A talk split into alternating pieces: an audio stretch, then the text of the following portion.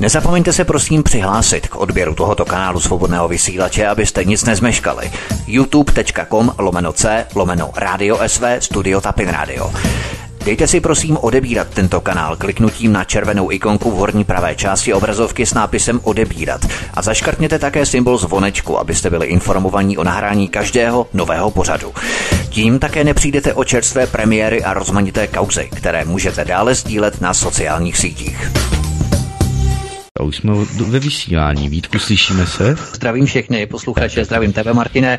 Eh, krásný páteční večer, my se omlouváme za drobné spoždění, museli jsme vyřešit ještě nějaké privátní záležitosti, ale už jsme tady a v plné polní a připraveni na smršť dalších událostí pátečních. Takže zdravíme všichni, ahoj VK. No ahoj Vítku, ahoj Martine, já zdravím všechny posluchače, omlouváme se, měli jsme ještě nějaké řešení a hned se pustíme do prvních témat, takže pokud jste si nás dneska naladili, eh, tak to skoro o půl osmé v pátek, tak vás vítáme u našeho vysílání. Je to vaše? Takže začneme prvním tématem. SPD spolu s KSČM se měli tento týden připojit k novele zákona z dílny Jan Hamáčka ČSSD, která má prý zakázat oddíly tzv. domobrany. SPD však tvrdí, že se tento zákon o nakládání se zbraněmi, vys sněmovní tisk číslo 669, domobran vůbec netýká.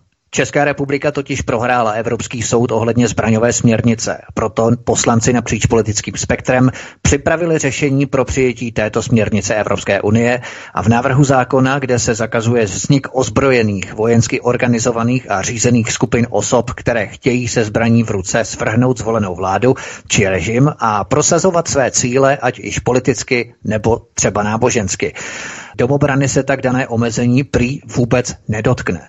Tento zákon zamezí vzniku skupin, které by mohly být opakem domobrany. Naopak bez tohoto zákona by domobrana musela skončit. Kde pak je pravda?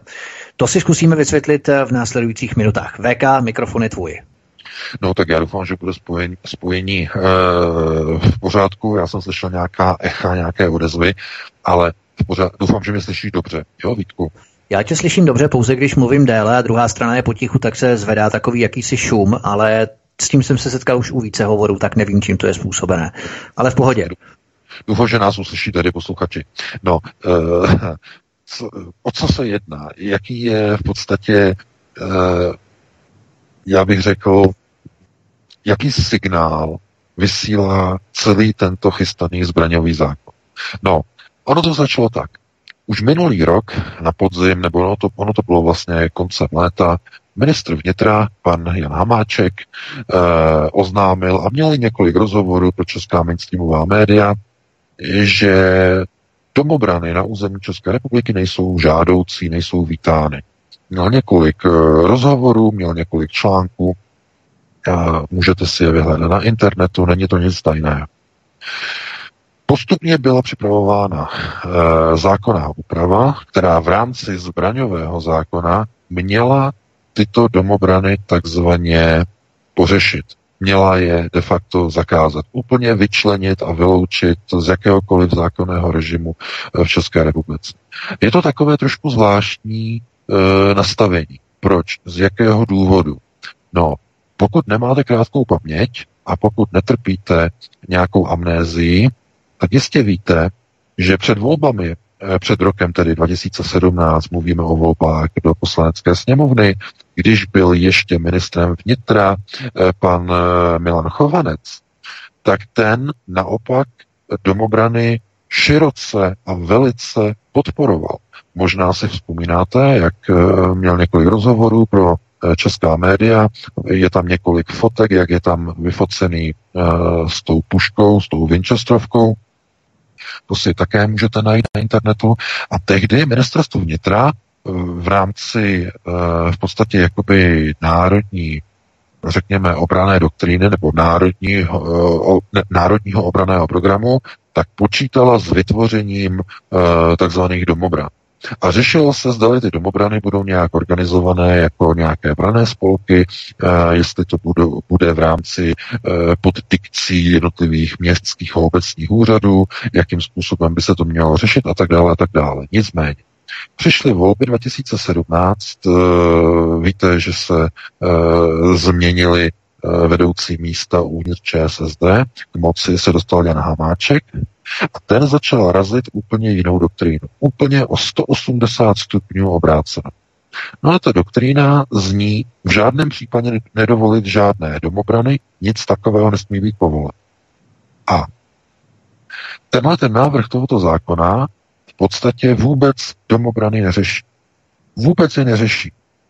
Slovo domobrana v návrhu toho zákona, když se na něj podíváte, není vůbec uvedeno. Nikde ho tam nenajdete. To znamená, že politici teď používají onu e, fistuli nebo onu pózu, kdy tvrdí svým vlastním voličům, že přece ten zákon vůbec domobrany neřeší, vůbec se jí netýká, když jsou dávána a publikována e, tak, taková velká sednotá prohlášení, různé tiskové zprávy a e, de facto se jakoby tvrdí občanům, že přece to se vůbec domobran netýká. E, ten zákon, tedy kromě zbraní a kromě takzvaných e, střeleckých příprav, řeší pouze vzniky jakýchsi militantních skupin, které jsou definovány v návrhu toho zákona v hlavě 2 paragrafu 3 pod jednotlivými písmeny a body. A když my se podíváme na znění té hlavy 2, to znamená s názvem zákaz ozbrojených skupin podle paragrafu 3, tak tam máme dva odstavce, jedna a dva. Ten první uvádí, že zakazuje se zakládat, organizovat nebo vyzbrojovat ozbrojenou skupinu anebo účastnit se její činnosti. A odstavec 2 Ozbrojenou skupinou se rozumí skupina osob, která zároveň, a teď je to rozděleno do tří písmen.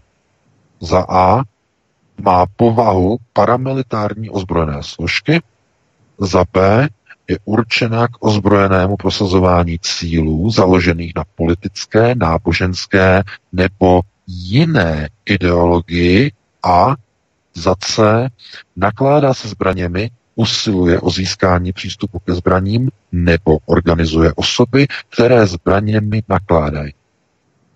No, my když jsme tohleto předali našemu uh, kolegovi, uh, právníkovi, který se podílel na tvorbě několika desítek zákonů na přelomu tisíciletí, uh, chce zůstat, aby nebyl zmiňován, že spolupracuje s proruským aeronetem, tak my jsme slíbili, že nebudeme uvádět jeho jméno, ale je to známý eh, znalec eh, a řekněme právník, odborník na ústavní právo, na jednotlivé zákonné úpravy, jsme požádali, aby zhodnotil eh, tuto hlavu 2, paragraf 3. No a on nám řekl, že ta tři písmena a, B a C v paragrafu 3 nejsou nic jiného než synonymem a jinou definicí pro domobrany. Jinými slovy, kdokoliv je autorem této hlavy 2, paragrafu 3, tak se snaží zamaskovat zákaz domobran v tomto dokumentu. A každý politik, který tvrdí, že paragraf 3 nemá nic společného se zákazem domobrany, je lhář.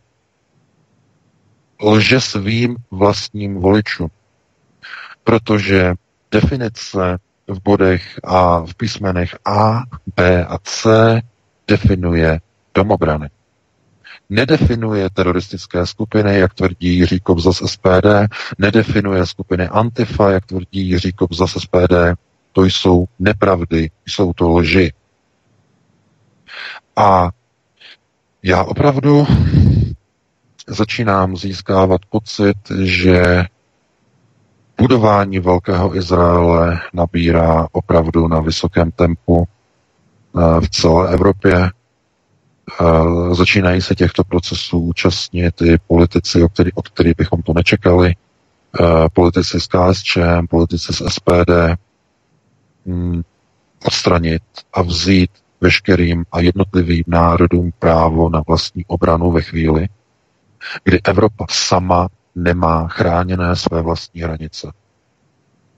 Já bych si vyprošoval, aby někteří komunisté se stavěli do role, že kritizují články na Aeronetu a na straně druhé nejsou schopni udělat nic, aby zabránili Andreji Babišovi v navyšování počtu zahraničních misí českých vojáků. Nejsou schopni, nemají kádrové ukotvení a nejsou schopni se zodpovídat vlastním komunistickým voličům. To nebude tolerováno, soudruzi. To nebude tolerováno. Vy neplníte v rámci poslaneckých mandátů své povinnosti a úkoly. A to vám nebude tolerováno. Z toho se budete zodpovídat při nejbližších volbách. To jenom vysílám signál eh, k některým, eh, řekněme, poslancům, kteří si neuvědomují, že jestliže se spolu účastní tvoření a tvorby takovýchto zákonů, které likvidují a omezují domobranu země, to málo, to poslední, co zůstává z obrany naší vlasti, dopouští se vlasti zrady. Ať je to komunista, ať je to SPďák, ať je to ODSák, ať je to kdokoliv jiný, kdokoliv se podílí na přijímání takovýchto zákonů, dopouští se vlasti zrady. Takhle jednoduše se na to můžete dívat. No. A e, co se týče jednotlivých domobran, tak výsledek je daný. Víte, že ke konci minulého roku zemská domobrana uh, ukončila svoji činnost, protože návrh tohoto zákona a hlavně paragraf číslo 3 je naprosto jasný, je nespochybnitelný. Nedá se uh, jakýmkoliv způsobem vysvětlovat jinak. Domobrana je přece uh, paramilitární ozbrojená složka, tedy splňuje písmeno A paragrafu 3 domobrana je určena k ozbrojenému prosazování cílů založených na politické, nikoli náboženské, ale na jiné ideologii. Jaká je to ideologie? No přece ideologie obrany a ochrany národa. Prosazování vlastenecké obrany. To je ideologie. Takže splňuje i pod, pod B domobrana. No a co dělá domobrana? No, nakládá se zbraněmi, usiluje o získání přístupu ke zbraním nebo organizuje osoby, které zbraněmi nakládají. To znamená, domobrana splňuje i pod C. A tím je to dané, dámy a pánové. Tím je to dané, jakýkoliv orgán činný v trestním řízení, když bude řešit nějakého člověka, který bude splňovat tyto tři písmena paragrafu 3, tak bude obviněn z toho, že porušuje paragraf 3 zákaz ozbrojených skupin. A nevymluví se z toho. A ani u toho soudu se z toho nevymluví, protože ta definice paragrafu 3 v hlavě 2, eh, v hlavě 2 je jasná a plně odpovídá definici domobra. Kdokoliv tvrdí něco jiného, je lhář, lževá, takovým sprostým způsobem, že to je neuvěřitelné. Opravdu nesmíte tolerovat svým zvoleným poslancům, aby vám lhali. Zejména se to nesmí tolerovat u stran, které byly zvoleny hlasy alternativy a národních a vlasteneckých politiků. Já do toho po, počítám politiky a uh, poslance jak SPD, tak i KSČ. Proto oni musí být ti, kteří ze strany našich voličů alternativy musí být hnáni a voláni k zodpovědnosti za to, když se podílejí na e, spoluautorství, spolupředkládání, participaci na přijímání takovýchto zákonů, které jdou proti národu.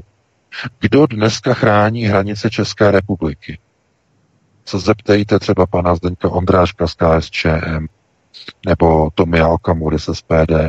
Kdo dnes chrání hranice České republiky? Nikdo. Vůbec nikdo. No a kdo má zájem chránit ty hranice? No, tátové od rodin. Domobrana.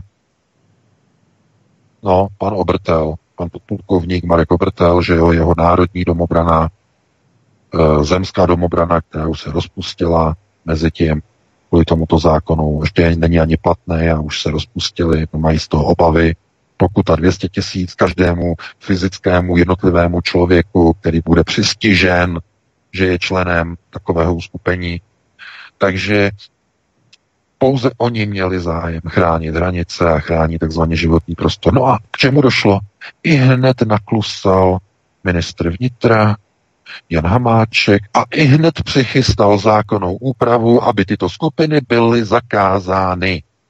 A protože se bojí hněvu lidu, tak to slovo domobrana tam nedali do toho papíru. Ne, ne, ne, ne, ne. Rozepsali ho definičně do tří písmenek, paragrafu 3 do jednotlivých písmen A, B a C. Jako kdybyste chtěli popsat automobil a ne, nesměli jste napsat automobil, tak byste ho definovali. Je to zařízení na čtyřech kolech, které má motor, které má volant, které má karosérii a toto zařízení se může pohybovat. A nebo nesmí se pohybovat v těch a v těch míst. A teď ten politik, ten dobytek se postaví před ty zákazníky a řekne, ne, ne, ne, ne, ne, ne, ne. My nezakazujeme provoz aut v městech, my zakazujeme jenom provoz čtyřkolých zařízení.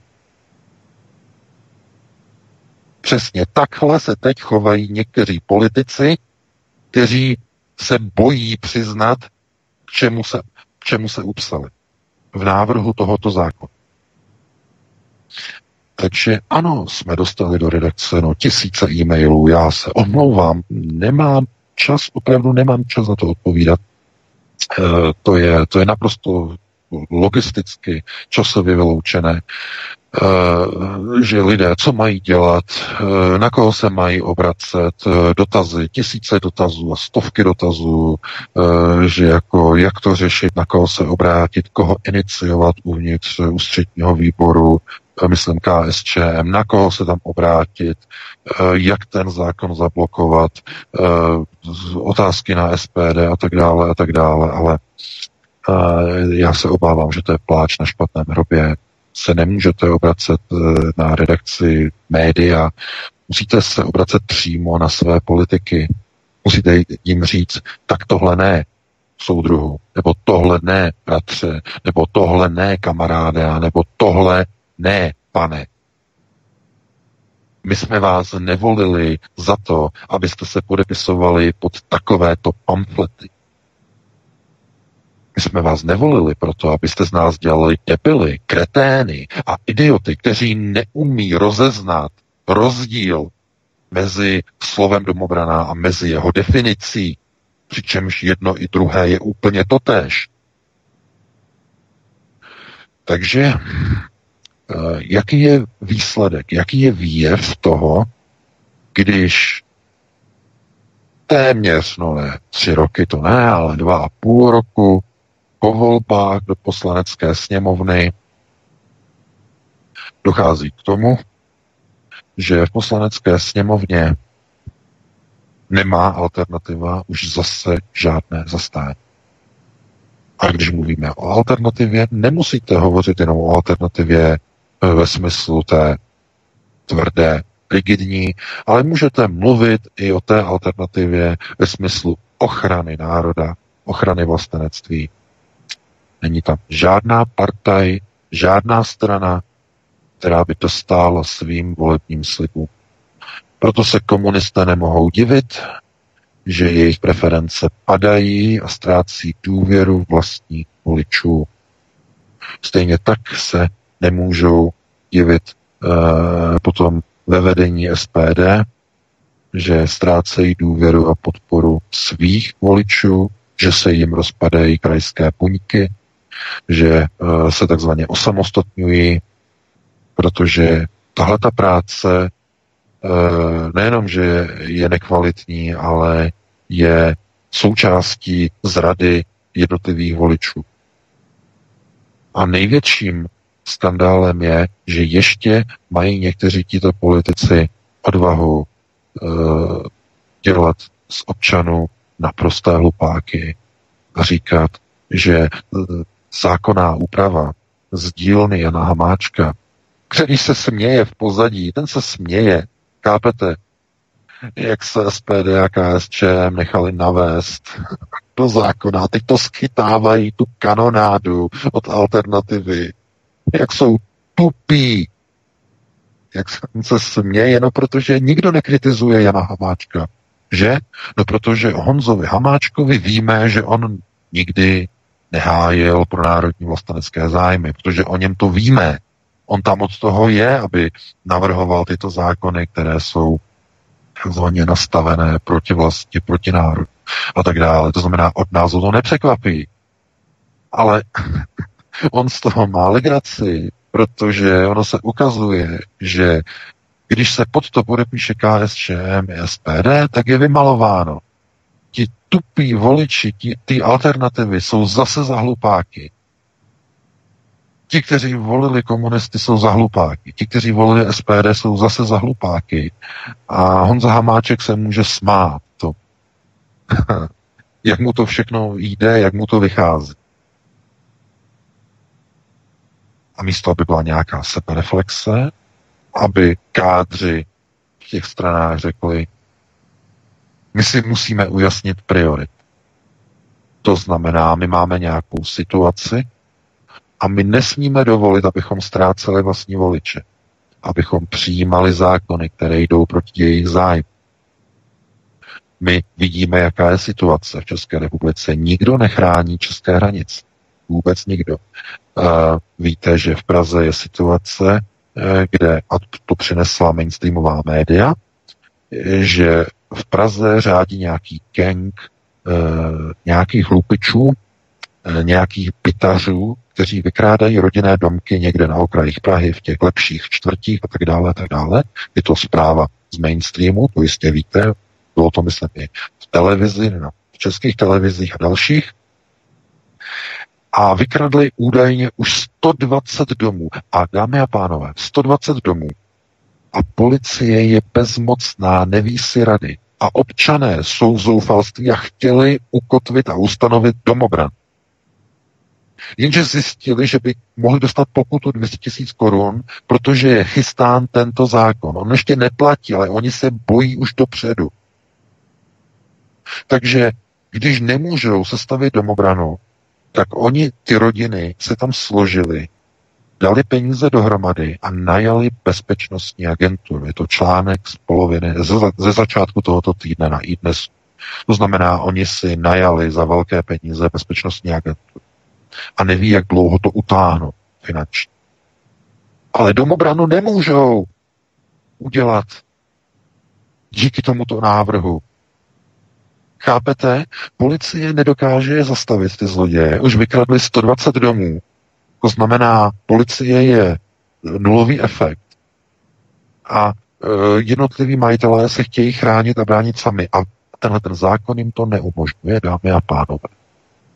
Tenhle zákon jim to nejen zakáže, a ještě jim napaří pokutu 200 tisíc za členství v domobraně. Nebo chcete-li ve skupině, která má povahu paramilitární ozbrojené složky, složky ve skupině, která je určena k ozbrojenému prosazování cílů, ochrany rodinných domů a za C skupina, která logicky nakládá se zbraněmi a organizuje ozbrojené uh, skupiny lidí. Takže kdyby ti lidé tam u těch baráků uh, udělali to, co chtěli udělat, vytvořit skupiny lidí, že budou bránit ti, kteří mají zbrojní průkazy, že budou bránit svá obydlí, tak podle tohoto zákona, ke kterému se připojili poslanci KSČM a SPD, by to nemohli udělat, protože by porušili zákon. Tento zákon, tento chystaný zákon. A i když ještě neplatí, tak bude zřejmě schválen a byli by stíháni zpětně. Takže máte přímo v reálu a v praxi příklady toho, kdy jsou nutné domobrany, když ani policie už nepomůže. 120 vykradených domů. To je přesně ten příklad. Ten moment, kdy domobrany by měly účel. Jestliže policie nepomůže zastavit t, vykradače domů a už 120 jich bylo vykradeno, no tak to znamená konec. Stát selhal v obraně, musí se lidé chránit sami. A podívejte se, oni připraví tenhle ten zákon. To znamená, pokud k tomuto nepřijmou komunisté nějaké stanovisko, nějaké odsouzení a nevyzvou ke změně paragrafu 3 s KSČM, SPD končíme. Budou to strany, které zařadíme do skupiny neoliberálních stran, které si nezasluhují už naprosto žádnou podporu alternativy. Tohle je varování.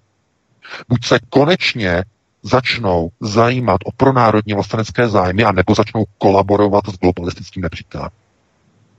České republice. Pokud chtějí jít do kytek, je to jejich volba. Ale bez nás. To znamená, že to tvrzení, to obecné tvrzení, že e, pěkinovské tvrzení, že nejsou kádry, se s brutálním efektem nyní odhaluje v nejvyšší politice a v poslanecké politice v České republice. Vidíme to na vlastní oči. Takže, dámy a pánové, nedělejte si žádné iluze. Budování nového světového řádu právě v této chvíli začíná probíhat i s pomocí těchto zmíněných dvou stran České republice. Protože k čemu to povede, dámy a pánové?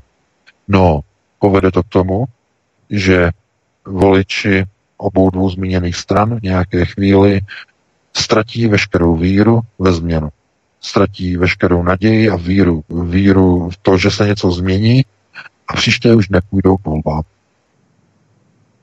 A někdo o to usiluje, aby strany ztratily své voliče. Vidíte, že ČSSD ztrácí, KSČM ztrácí, SPD se tváří, že chce honem rychle dohonit a všechny ostatní strany v poslanecké sněmovně lidovci, že se paktují pro změnu se, se sudeťáky, také ztrácí své voliče. Zase se ukazuje, že prý by se jako ani, bez ani nedostali do sněmovny. Takže zase jsou jakoby pod hladinou někde pod 5%, eh, jak různě ty průzkumy plus minus ukazují nahoru dolů. A proč ty strany to tak dělají, když ví, že jim to škodí? Jak je možné, že když komunisté mají takovou sílu a drží u moci Andreje Babiše, drží u moci, pokud se ptáte, kdo drží u moci Andreje Babiše, jeho vládu, jsou to komunisté, díky kterým e, získala Babišova vláda důvěru. To je třeba říct. A jak to, že oni mu nezakázali navyšování rozpočtu a hlavně misí e, české armády v zahraničí? Proč mu neřekli, že když to provede, že vyvolají proces vy, vyslovení nedůvěry vládě. Ta vláda by padla. E, protože tohleto se znovu ukazuje, že někdo s námi nehraje fér.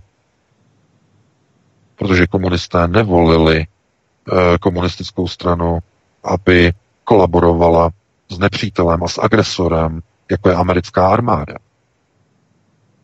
v rámci které působí čeští vojáci jako fíkové listí a Andrej Babiš navyšuje e, zahraniční mise a komunisté na to se jenom dívají a nechávají ten proces proběhnout.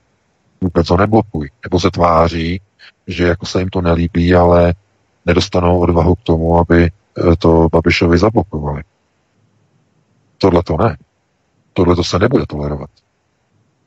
To znamená, vy musíte ukázat, že plníte cíle svých voličů, že plníte požadavky, které na vás byly položeny. Pokud začnete překrucovat svoji úlohu, svoji roli, skončíte.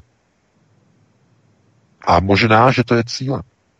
Možná, že se někde provedly nějaké procesy, někdo někomu zaplatil, někdo někoho motivoval, aby stranu přivedl k bankrotu, k rozpadnutí. Nebylo by to poprvé. E, takové procesy probíhají nebo probíhaly v minulosti v mnoha jiných zemích, eh, kde dostali strany zaplaceno, aby se takzvaně zrujnovali a zničili, aby mohly být posazeny jiné procesy řízení, aby to nebylo nápadné. To znamená, že strana najednou ztratí důvěru a někdo si říká, jak je to možné, protože nemůžete tu stranu postřílet. To vedení strany nemůžete popravit, ale můžete tu stranu skorumpovat.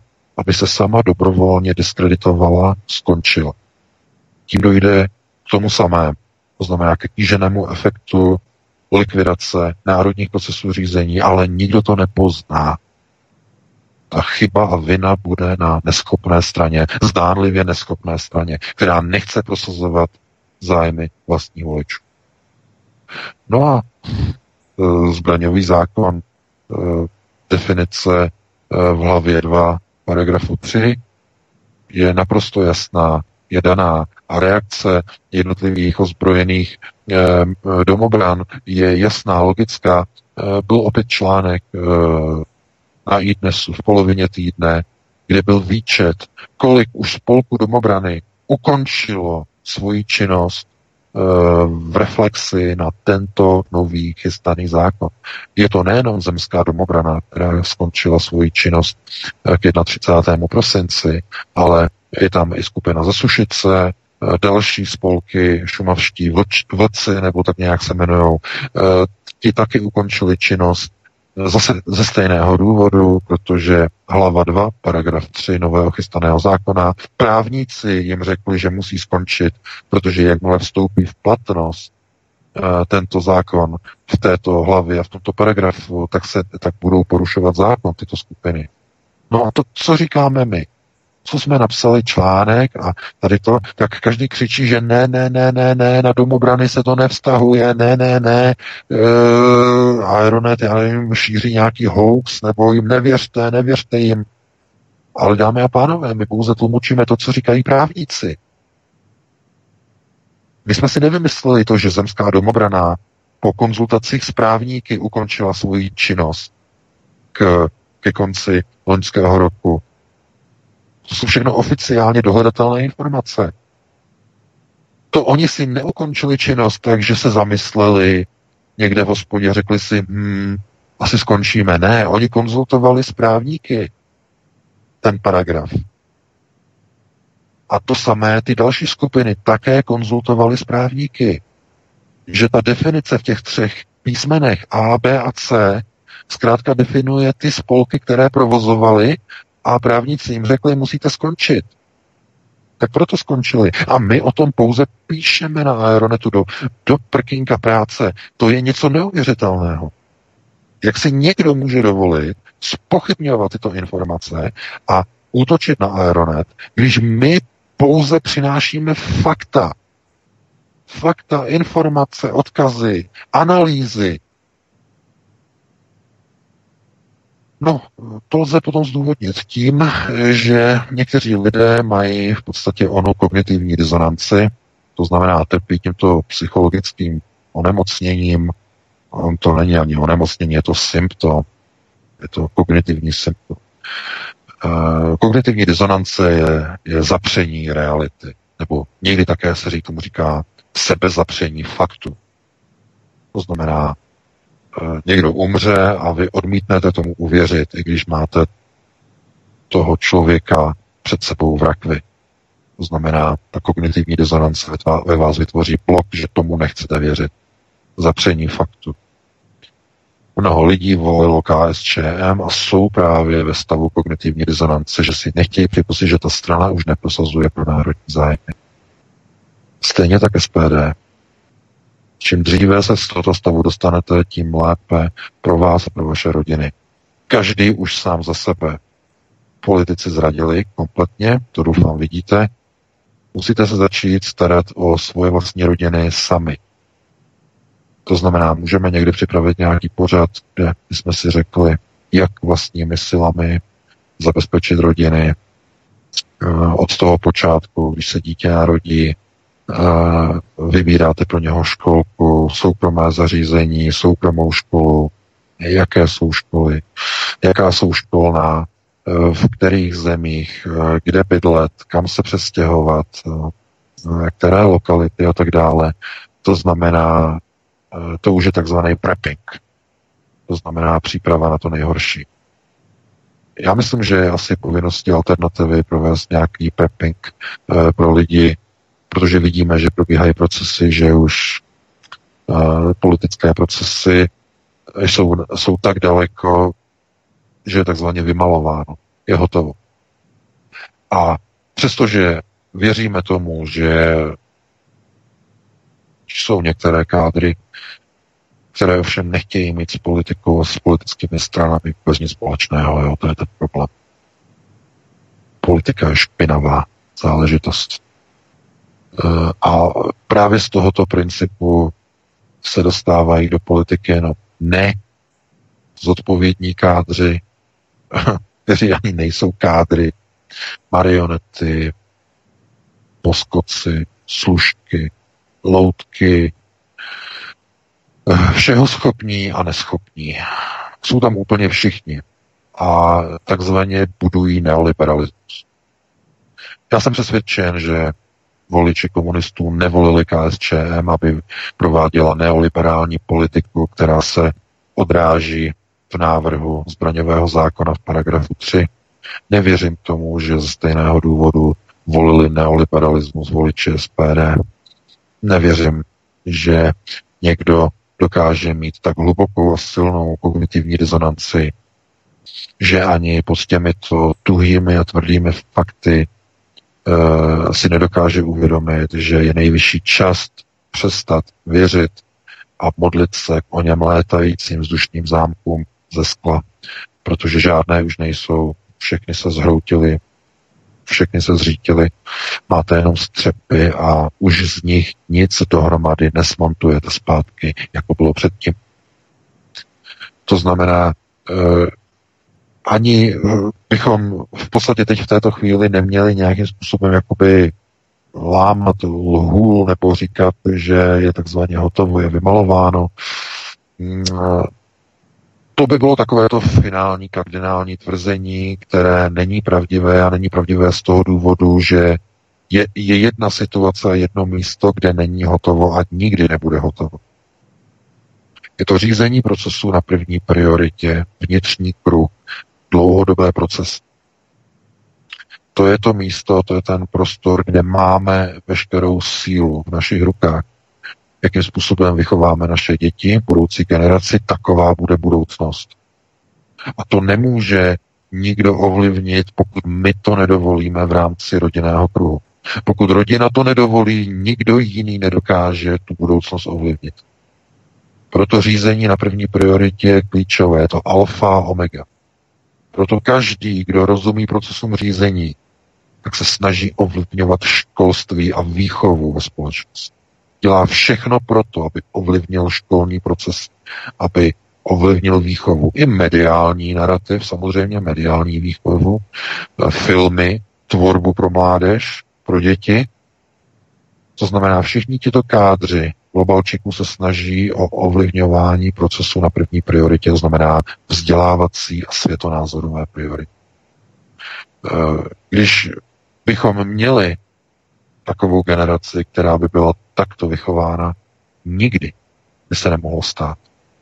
Že komunisté nebo alternativci nebo tací, kteří dnes figurují v SPD, by se někdy vůbec v životě podepsali pod takový paskvil a protivlastenecký a protinárodní paragraf, jako je paragraf 3 v hlavě 2 připravovaného zákona o zbraních. Nikdy by k tomu nemohlo dojít. To, že k tomu do, došlo, znamená, že je čas sklizně sadu. Po 30 letech je hotovo. O moci v poslanecké sněmovně v jednotlivých volbách budou přicházet kádři, kteří jsou produktem tohoto 30-letého sadu. To schnilé ovoce se nyní bude dostávat k procesům řízení a my budeme muset tyto procesy zkousnout. Musíme na to lidi připravit, musíme na alternativě otevírat obzory, bude to nepříjemné, nebude to chutnat, lidé budou zvracet, ale musí se zatnout. Rodina musí přežít. Vnitřní kruh nesmí padnout. Já doufám teda, že eh, jsem to tak s takovýmhle velkým přesahem eh, dostatečně vysvětlil, že jsem nevyděsil příliš mnoho lidí. Každopádně situace je, je, katastrofální. Já k tomu nemám slov. Uh, někdo by to řekl, jako, že to je z jejich pohledu těchto poslanců a politických stran zrada, ale oni dělají to, čemu se rozhodli, že budou dělat To znamená, je to jejich volba a bude to bez nás. Oni zůstanou v jedné chvíli úplně sami. Ten okamžik přijde. Ten den přijde a nikdo jim nepomůže. Oni zůstanou úplně osamoceni a skončí. Protože architekti s jejich pokračováním, až bude hotovo, nepočítají. A tohle to si bohužel neuvědomují ani komunisté, ani ve vedení SPD, ani ČSSD si to neuvědomuje, ani všechny ostatní strany, které se rozhodly razit sebevražednou politiku evropského liberalismu. Tímto bych to ukončil. Dáme si jednu pěti, šestiminutovou přestávku. Vítku, já musím mě úplně vyhládlo a hlavně se musím napít. Takže dáme si přestávku a potom hned se pustíme do dalšího tématu. Co říkáš? Mě taky vyhládlo, já jsem musel celý den mít pryč, to znamená, jsem od rána téměř nejedl, takže taky si jdu něco slupnout. Tak jo, dáme písničku dobře, a potom budeme pokračovat dál zahraniční politikou Iránem. Fajn, tak jdeme na to. Tak jdeme zjistit, jestli se slyšíme. Hello, hello. Je tam. Tak já jdu zjistit, jestli mám zapnutý mikrofon máš? a je všechno v pořádku. máš zapnutý, máš zapnutý. Výborně, je to vaše. Fajn, skvělý. Máme eh, vědomí, že i VK je tady, tak můžu začít na druhé téma, které nám asi zabere téměř celou hodinu, uvidíme. Eh, každopádně v Iránu byly odpálené dvě rakety, které zcela zničily civilní Boeing startující z teheránského letiště. Všichni cestující na palubě jsou mrtví. Irán rovněž vypálil několik raket na americké základny v Iráku, pardon, v Iráku a chirurgicky přesně a neboť nedošlo na ztrátám na životech amerických posádek na těchto základnách, ovšem americké cíle v odvetném opatření byly zasažené. Eh, VK, jaký je aktuální stav a vývoj situace na Blízkém východě, na celém Blízkém východě? No, situace je taková, že jak už jsme vlastně mluvili minulý týden, tak eh, Donald Trump eh, měl tiskovou konferenci včera, kde vlastně oni celou noc předtím se rozhodovali, jestli spustí válku s Iránem a dopadlo to na půl. Na půl to dopadlo bylo rozhodnuto, že Pentagon posílí své jednotky na, v tomto prostoru Saudské Arábie, hlavně v Kuwaitu. Prezident podepsal příkaz na přesun 30 tisíc amerických vojáků do oblasti. 20 e, tisíc jich tam e, se objevilo už před minulým týdnem, to znamená před dvěma týdny. To znamená, bude tam 50 tisíc vojáků plus 40 tisíc jich tam je. Američané většinou zahajují války v počtu 150 tisíc vojáků. To je, to je podle americké doktríny Steel Rose eh, minimální počet pro zahájení válečného konfliktu s jakoukoliv zemí. 150 eh, tisíc vojáků američané nezahajují války s menším počtem. Eh, I když bojují se slabším protivníkem. S menším počtem zahajují pouze při takzvané asymetrické válce, například v Panamě v 80. letech tam měli nějakých, myslím, 10 tisíc vojáků. To bylo všechno a Panama bylo eh, asymetricky daleko menším nepřítelem, takže tam to zahájili takto. Nicméně proti Iránu se před, předpokládá, že by ten úvodní úder byl veden zhruba někde okolo 120-150 tisíc amerických vojáků kteří jsou postupně nasunováni na základny v Kuwaitu a v Saudské Arábii. Donald Trump tedy chystá Spojené státy na otevření válečného konfliktu s Iránem v nejbližších pravděpodobně měsících, dá se očekávat na jaře během volební kampaně. Uh, já nevím, my bychom mohli si připravit někdy v rámci našeho některého pořadu uh, nějaké takové povídání pro případ, že by k tomuto došlo. Já se hlavně odkazuji na ten poslední článek, který teď byl publikován eh, teď před dvěma hodinami na Aeronetu. Robert Fico vyslal signál, že Slovensko nevyšle americké vojáky do nastávajícího konfliktu v Iránu. Je to, je to signál, který Robert Fico vyslal, já mu za to strašně moc děkuji. Je to zjevné, protože, ty, protože generalita eh, už mají informace, že američané se rozhodli vést válku s Iránem. Eh, momentálně je třeba získat čas. Američané nemají dostatek vojáků na, nebo v prostoru e, Perského zálivu, potřebují tedy získat čas a proto nebylo včera rozhodnuto o zahájení války. Američané na to nejsou ještě připraveni, nemají tam dostatek vojáků a personálu. E, a teď my si musíme vysvětlit, z jakého je to důvodu.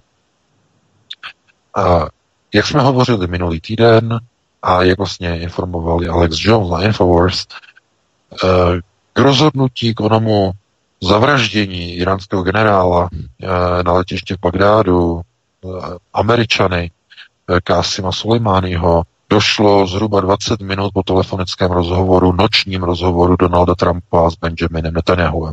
To znamená, za celou operací stojí, no, z největší pravděpodobností samozřejmě zřejmě Shin eh, tajná služba iránská, eh, zahraničně operativní, která má povolení operovat a provádět průzkum a výzkum jak v civilní, tak i vojenské oblasti. Není teď tudíž omezená pouze na civilní sektor. Eh, taková specialita izraelská. A právě Shin stojí za řízením této operace. Co je cílem? Rozpoutání války Eh, s Iránem v nějaké podobě by totiž eh, de facto posunulo Izrael a sionistické procesy řízení k onomu famóznímu pro ně eh, naprosto očekávanému vybudování a počátku výstavby Velkého Izraele. To by otevřelo nové, úplně nové obzory pro Izrael a to z toho důvodu, že tato válka, tato obrovská válka v Iránu by vedla ke třetí světové válce. To znamená k ekonomickému samoděržaví eh, veškerého světového řízení v rukách bank. Kdykoliv vypukne světová válka, tak veškeré na, na dočasnou dobu, na dočasnou dobu, veškerou moc a veškeré řízení přebírají bankovní rodiny které financují tuto válku na všech stranách. Proto i během druhé světové války veškeré procesy řízení řídila Rothschildova banka. Z tohoto důvodu. A proto, když eh, chcete urychlit procesy nasunování světové vlády, snažíte se vytvořit velkou světovou válku. Ta válka způsobí, že nad, během eh, onoho válečného úsilí se všechny národy musí zadlužit, všechny si musí půjčit, nemají na to provozní kapitál eh, a samozřejmě půjčují si u bank, sionistických bank. To znamená, když banka řekne ne, my vám nepůjčíme, tak taková země je odsouzená v takové světové válce k zániku. To je ten model toho řízení.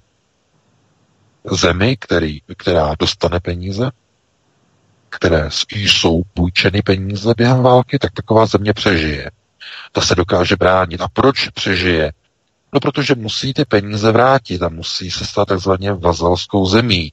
To znamená, z tohoto titulu je, ta, je té zemi takzvaně pomoženo, je jí půjčeno. To samé udělali s Marshallovým plánem po druhé světové válce. Rothschildovy banky se říká, že Marshallův plán byl americkým plánem. To je samozřejmě ne, to je nosaté chucpe. To je to rostomilé chucpátko, které se cpe školákům ve školách, v západních školách, že Marshallův plán byl americký projekt. Ne, ne, ne, to byl projekt samozřejmě Jacoba Rothschilda.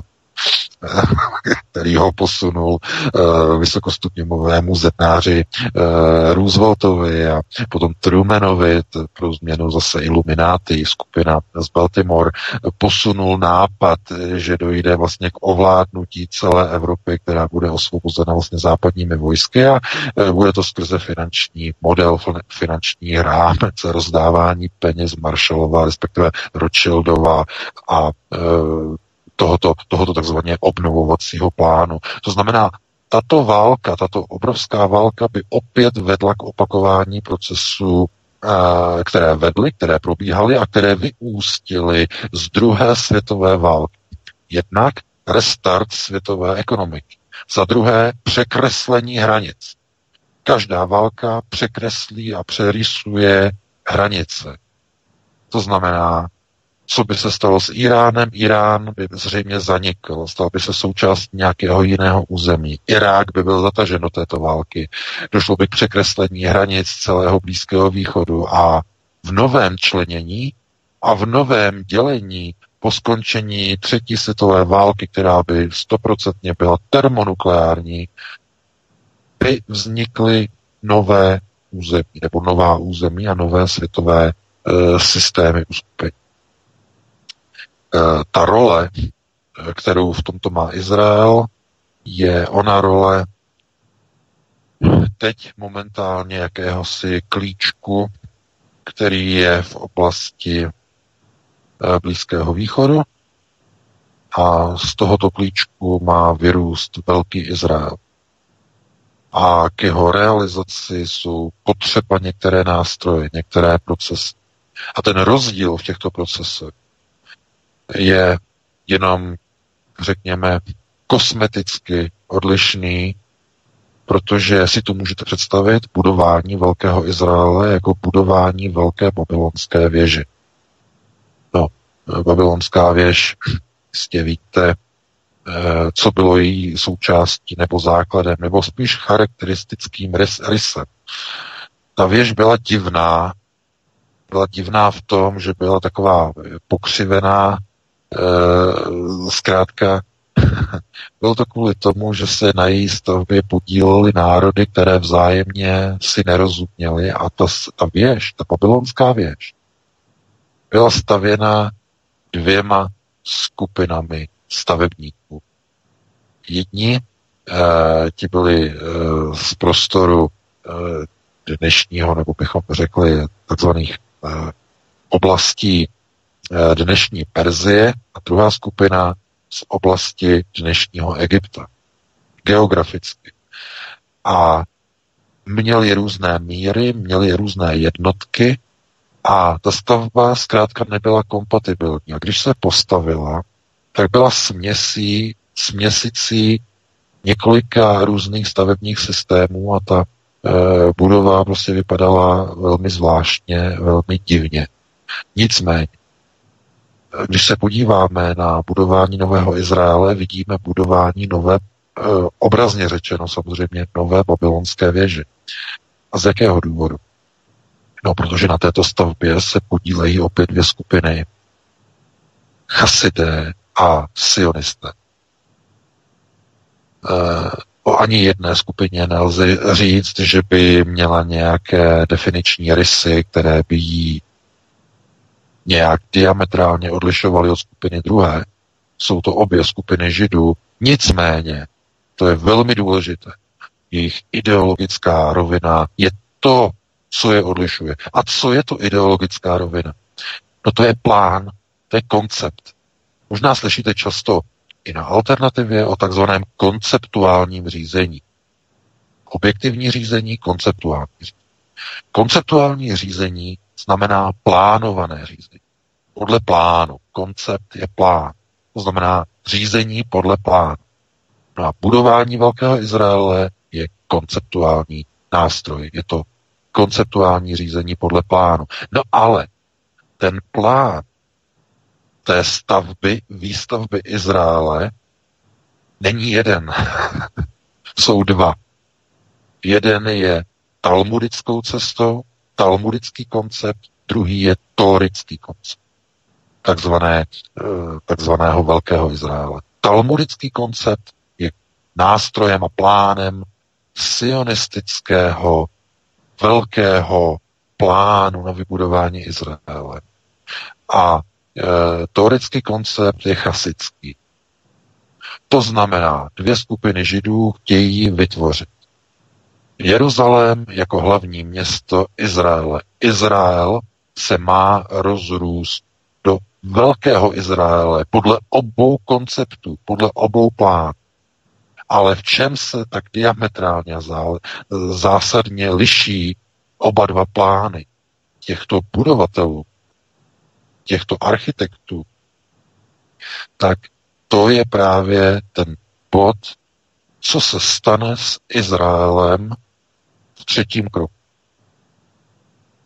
Přičemž víme, že ochrana Jeruzaléma v té pozici, kterou předvádí Donald Trump, Vladimir Putin, Miloš Zeman, teď, jak se ukazuje, i Robert Fico, eh, další politici, tak je onen chasický model, to znamená ochrana Jeruzaléma a ochrana Velkého Izraele, který nějakým způsobem oni sami ještě teď přemýšlí a mají plán na to, jakým způsobem vytvořit Velký Izrael, aniž by to rozpoutalo válku.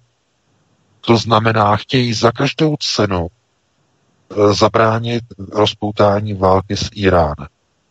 To je chasický model řízení.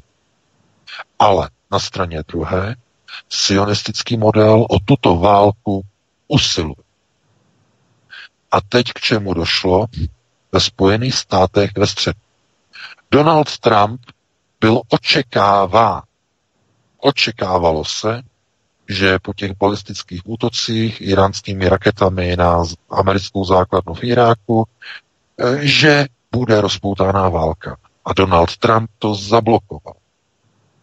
Uvalil, řekl, že válka jako, že nebude, ale že budou tvrdé sankce a tak dále a tak dále. Jiné, jinými slovy, nesplnil sionistům jejich přání rozpoutat válku, ale pozor, to, že to nesplnil teď, neznamená, že k tomu jednoho dne nebude donucena. Podívejte se, co teď momentálně v těchto hodinách probíhá v americkém kongresu. Doufám, že jste to zaregistroval. Demokraté a republikáni chtějí vzít Trumpovi právo na rozhodování o rozpoutávání e, a rozhodování o, o tom, kde nasadit americkou armádu.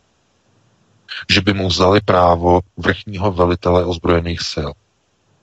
Teď se to projednává. Musel by o tom rozhodnout Senát, americký Senát, a že k tomu přidají své ruce při hlasování zřejmě i republikáni, někteří republikánští senátoři. Co to je? No mediálně je to tlumočeno jak?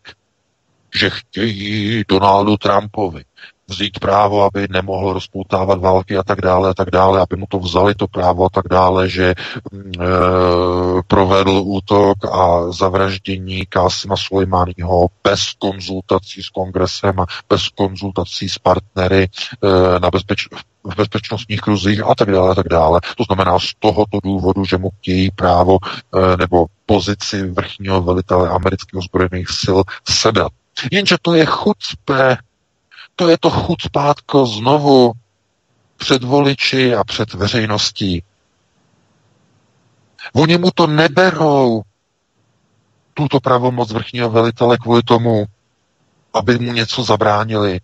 Oni jsou naštvaní, že při tom rozhodnutí, při té tiskovce ve středu, že nespustil válku s Iránem, že to neumožnil, že uvalil zase další sankce, eh, který zase Irán má někde, to vůbec nezajímá.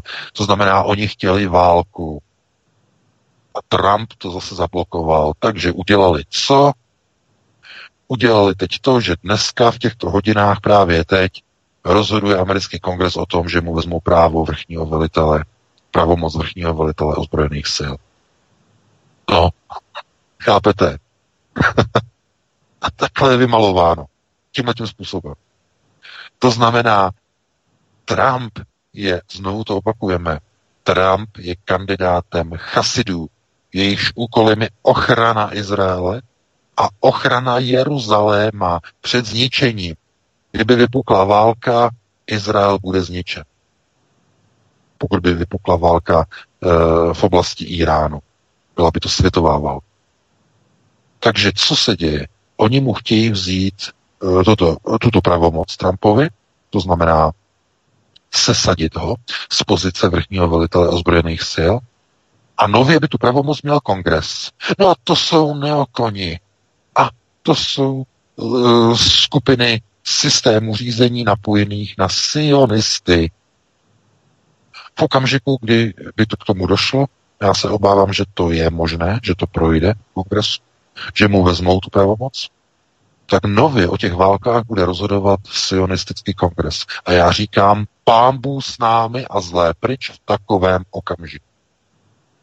Takže vidíte, že Donald Trump, co on dělá, to znamená, on se snaží tvářit, jakože je americký prezident a přitom on jediné, co dělá, je, že chrání Jeruzalém před vypuknutím války. Eh, znovu, to je důležité sledovat tyhle ty procesy, že eh, Trump je samozřejmě teď nenáviděn, američany neskutečným, teda američany, no že my taky hlavně demokraticky liberálně nastavenými, ale je nenáviděn Iránci, to znamená, na něho byla vypsána odměna 80 milionů dolarů za hlavu Donalda Trumpa, za jeho zabití. To znamená, to je 80 milionů. A e, on je teď vlastně ten nejhorší a úplně ten, e, prostě má nasazenou psí hlavu a tak dále, a tak dále a na něho křičí, že rozpoutal válku a ano, on, on ten úder nařídil. On ten úder nařídil. A proč ho nařídil? Teď otázka. Proč nařídil ten úder? No, protože mu zavolal Benjamin Netanyahu. Benji mu zavolal. A Trump musel ten úder na Sulejmányho udělat. On mu nemohl říct ne. To znamená, znovu, že e, procesy řízení v Izraeli, Izrael dá povel, ale americký voják si ruce od krve a ušpí. To je právě ten proces e, tohoto řekněme, jakoby neuchopitelného a nepochopitelného řízení na Blízkém východě, kde e, američani mají nasazenou hlavu, protože oni musí zabíjet na povel amerického prezidenta, který ovšem bere instrukce od Benjamina Netanyahu. A vy se potom jako divíte, proč ti Iránci a Arabové a muslimové tak nenávidí, takovým způsobem nenávidí Izrael. No oni nejsou debilové. Oni ví, že americký prezident je loutkou izraelského premiéra. Tam se to totiž může říkat v islámských zemích. Tam se to netají. Tam se to může říkat. Jo? Takže přesně je vymalováno. Takže Trump ještě naposledy, ještě jednou zablokoval vypuknutí války s Iránem. Ještě jednou ale obávám se, že už naposledy, dámy a pánové. Už naposledy zablokoval vypuknutí války s Iránem. Protože jestliže to projde, jestliže mu vezmou status vrchního velitele ozbrojených sil, je konec. Příští eskalace už se nezastaví. To znamená, z tohoto důvodu vidíte, že všechno, co se teď momentálně děje okolo Iránu, se děje kvůli Izraeli a jeho budování velkého Izraele. No a ještě jedno vysvětlení, které je důležité, to je zásadní a klíčové. Proč myslíte, že jednotlivé zednářské lože, zednáři, to znamená manažeři procesu globálního řízení, proč mají ve znaku úhelník a kružítko jako stavitel? architekt. No, protože oni něco budují. No a co budují zednářské lože? Oni staví nějaké baráky? Ne. To kružítko a i ten úhelník nemá, a ta zástěra e, zednářská nebo zednická e, e, s tím M, to znamená masonry, e, zednářství, e, ta není od toho, že oni by někam chodili s lžící a maltou a někde něco opravdu jako stavili, nějaké baráky. Ne, ne, ne, to je symbol. Zednářství je symbolem budování. A budování čeho? Budování světového nového řádu. Samozřejmě pod sionistickým řízením. To znamená, nový světový řád je budován manažéry globalizace, což jsou zednáři a jednotlivé zednářské lože. Oni jsou ti dělníci, ti manažéři procesu řízení, to znamená ti úplně jakoby na spodní části onoho budování, onoho, řekněme, eh, chrámu světového řízení, oni pomáhají v jednotlivých zemích budovat tuto světovou vládu. To znamená, to je takové to virtuální budování oné světové vlády, které bude mít centrum v Izraeli. A jestli to centrum se stane s Jeruzalémem hlavním městem celého světa a Izrael bude hlavní zemí celého světa, a nebo jestli toto všechno, ten Izrael i Jeruzalém se takzvaně evaporuje, úplně se vypaří během obrovské velké války.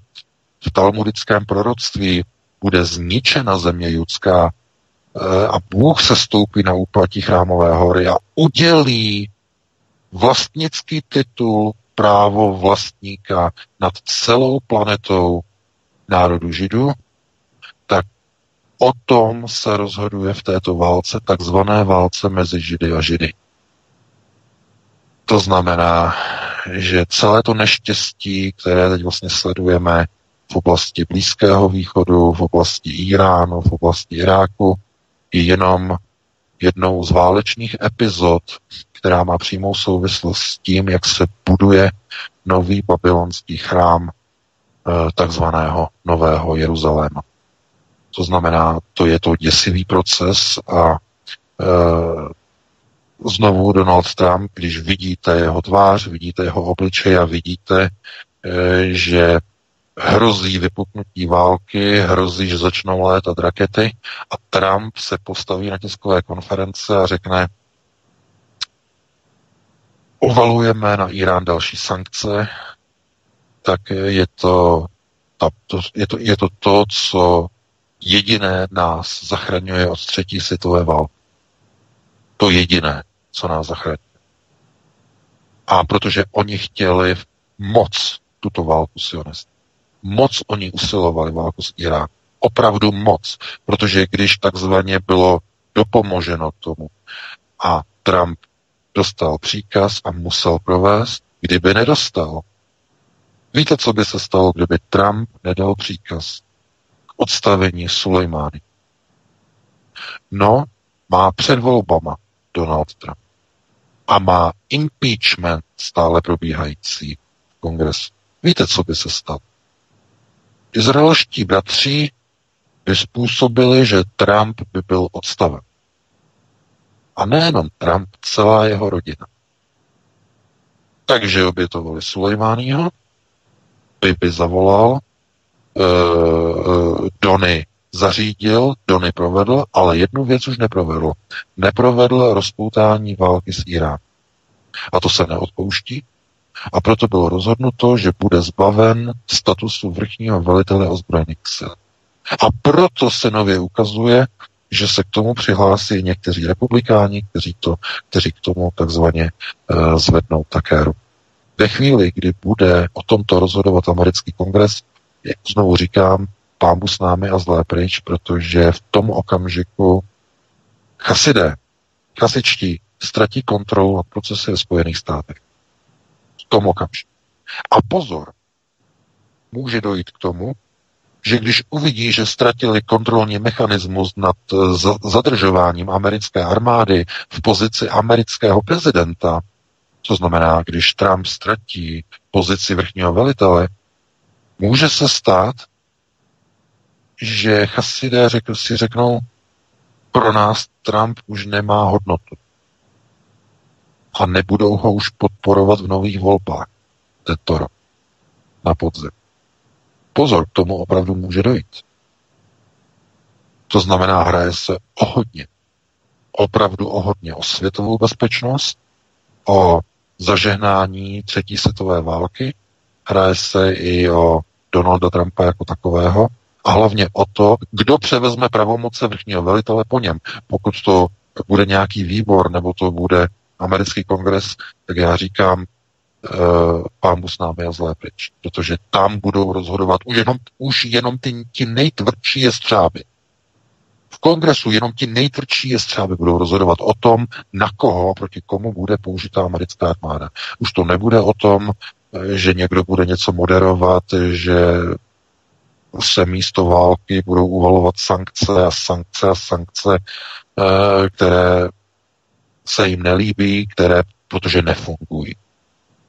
Takže takovýhle proces vlastně proběhl eh, nejenom vlastně na Blízkém východě, nejenom v Iráku a v Iránu, ale především má velký přesah do Spojených států a znovu přesah na Izrael. Takhle třeba se na to dívat a já doufám, že e, příští a následující dny ukážou nějaký další průběh. Každopádně e, nebude to vůbec žádný e, průběh, který by byl radostný. Budou se hledat další záminky. A já vám řeknu jednu věc. Protože Irán, Iránci vypsali odměny nejenom na Trumpa, ale na americké představitele a tak dále, tak dále. Eh, oni budou o to usilovat tak o tu válku s Iránem, že oni oni klidně nějakého toho amerického představitele si odstraní třeba i sami. Aby se ukázalo, jako že to hodí na Izrael, eh, na Irán aby ta válka s Iránem nakonec byla. Nic bych za to nedal, že i s takovou variantou oni v zoufalství už můžou počítat, že kdyby tam byla nějaká velká, vysoká oběť z řad amerických občanů nebo dokonce vojáků, generálů, takže by to bylo důvodem pro vyhlášení války Iránu. Té války, kterou sionisté tak moc chtějí. Protože ve chvíli, kdy bude rozhodování o válkách ležet už nikoli na americkém prezidentovi jako vrchním veliteli ozbrojených sil, ale bude to čistě na kongresu, který je ovládán neokony a válečnými jestřáby, v tom okamžiku to bude průchozí. V tom okamžiku bych měl opravdu velké obavy. Takže takhle bych to ukončil, předal bych ti slovo Vítku, no a možná se pustíme ještě do jednoho tématu. Já teď eh, VK horko těžko uvažuji, do jakého tématu bychom se mohli pustit, protože těch témat je poměrně mnoho a nevím, jakému, jakému z nich bych bys přičetl prioritu, tak to možná nechám na tobě, co by si vybral jako věc, eh, které bychom se měli věnovat v následujících už eh, necelých 20 minutách nebo čtvrt hodině, protože přece jenom je to nedostatek času nebo krátký čas pro začetí nějakého eh, obrovského velkého tématu s větším přesahem, ale zase je to dost času. Tak co by si myslel, že bychom mohli ještě probrat do 21. hodiny? Eh, vnitrostátní záležitost nebo geopolitickou? No, co by se dalo probrat? Já bych probral právě tu tiskovou konferenci Roberta Fica, protože ta je zásadně důležitá, zazněly na ní zásadní a neuvěřitelné informace. Eh, video máte eh, v novém článku na Aeronetu a já vám doporučuji, abyste si to video opravdu jako zhlédli, a zaposlouchali se do toho, co říká Robert Fico. To je prostě úplně tiskovka jako z jiného světa a věci, které tam zaznívají, jsou naprosto jakoby vystřižené z pořadu alternativy. Hmm. Doslova. Hmm. Robert Fico totiž na této tiskovce řekl, že Spojené státy e, zavražděním e, Kásima Sulejmányho porušili brutálně a hrubě mezinárodní právo. A on tam klade řečnickou otázku. E, jak je možné, že když poruší mezinárodní zprávo, právo e, nějaká jiná země, například Rusko, že jo, e, obsazení Krymu a tak dále, tak dále, samozřejmě, že to je s tím přesahem, s tím geopolitickým, eh, že tam bylo referendum a tak dále, tak dále, ale bylo to označeno jako, že to bylo v rozporu s mezinárodním právem, tak sankce ze strany Spojených států Evropské unie přišly de facto okamžitě, během několika dnů. Ale když mezinárodní právo poruší Spojené státy, tak Robert Fico řekl, žádné sankce se nekonají. A nikdo si ani netroufne nějaké sankce uvalit že nikdo ani, ani náznakem nezváží uvalení sankcí, protože si to vůbec nikdo nedovolí. Všichni mají ze Spojených států, států strach. Tam uvádí Robert Fitz. To znamená, on popisuje ten současný stav, který jako, o kterým my můžeme mluvit na alternativě. A on o tom hovoří normálně na tiskové konferenci s úplně vyjevenými slovenskými novináři. A to není všechno.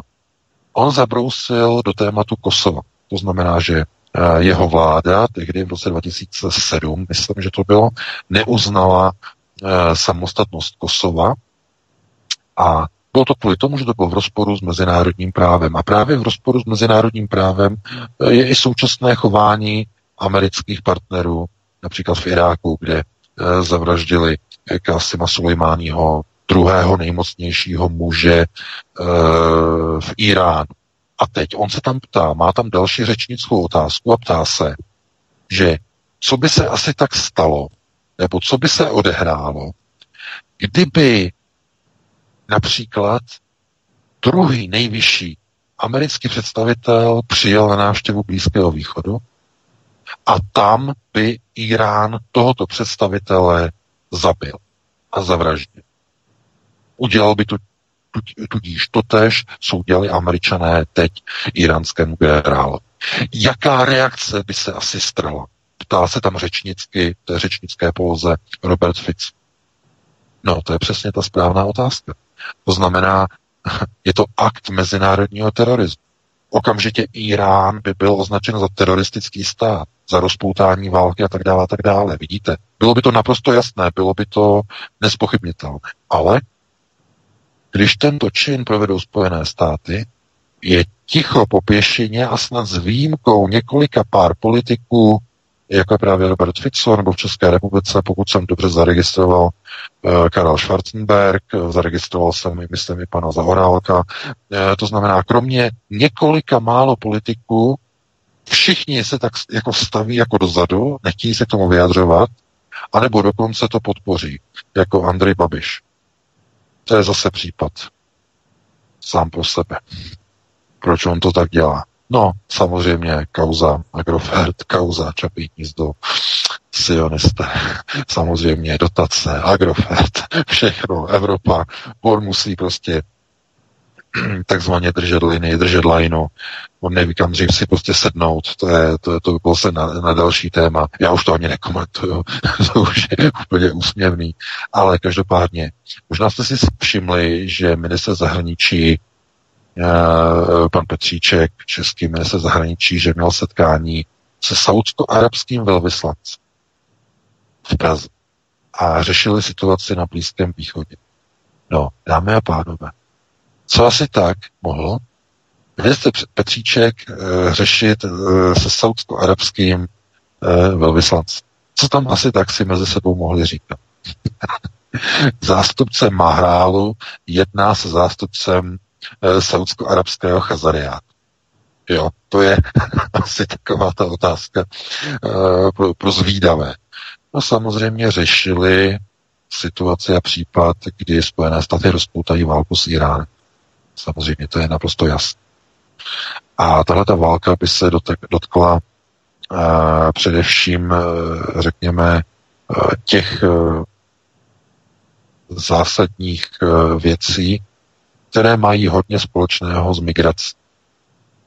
No, jistě víte, že jak i tady v Německu, tak vlastně i v celé Evropě zajišťují migraci, nebo do Evropy zajišťují migraci Eh, lodě a lodičky a pašeráci, kteří jsou placení z takzvaných peněz eh, velkých neziskovek a do těch neziskovek sype peníze George Soros a různé nadnárodní fondy a když jdeme po těch stopách, tak se dostaneme k Rothschildově bance, eh, Rothschild Bank a no zkrátka dostaneme se do Londýna, do Velké Británie. A to znamená, Rothschildové financují proces nasunování migrantů, uprchlíků a jmenovitě Afričanů a Arabů obecně islámu do Evropy. Jenže to je jenom jedna část tohoto příběhu. Ta druhá část je, kdo zajišťuje budování takzvaných arabských, islámských nebo muslimských obcí v jednotlivých městech, v jednotlivých státech, v jednotlivých zemích. Když se podíváte, eh, kdo to zajišťuje, kdo posunuje kádry na budování těchto obcí, tak to jsou všechno vybrané rodiny takzvaných skautů, které pocházejí ze Saudské Arábie. To znamená proces osidlování, takový trestní označení. Přece Evropa je osídlená, ne? A, ale ne. Arabové tomu říkají proces osidlování. To jenom, abyste viděli, jak oni se dívají na evropský prostor že je neobydlen. že je takzvaně e, může být zabrán proces osidlování. A oni financují výstavby muslimských obcí v jednotlivých městech, v jednotlivých regionech, modlitebe, eh, jednotlivých eh, o něch můžeme tomu říkat mešit, těch modliteben. Nejprve jsou to jenom modlitebny, potom jsou to mešity v pozdější fázi a zajišťují vlastně ukozvení onoho ideově, ideologického procesu řízení. To znamená, provádějí to, co by prováděli například misionáři křesťanští eh, na konci středověku eh, v, v jeho amerických zemích. To znamená stejný proces. Oni přijdou, oni mají peníze španělského krále, mají peníze samozřejmě církevně, že jo, je to, je to zaštítěné španělskou církví. Oni přijdou a oni první, co udělají, když tam přijdou, tak kdo zajistí, ještě, ještě takto, kdo zajistí přesun těch misionářů do té Jižní Ameriky? To, to je podobný proces. To byly peníze krále, královské lodě, dámy a pánové. Peníze krále.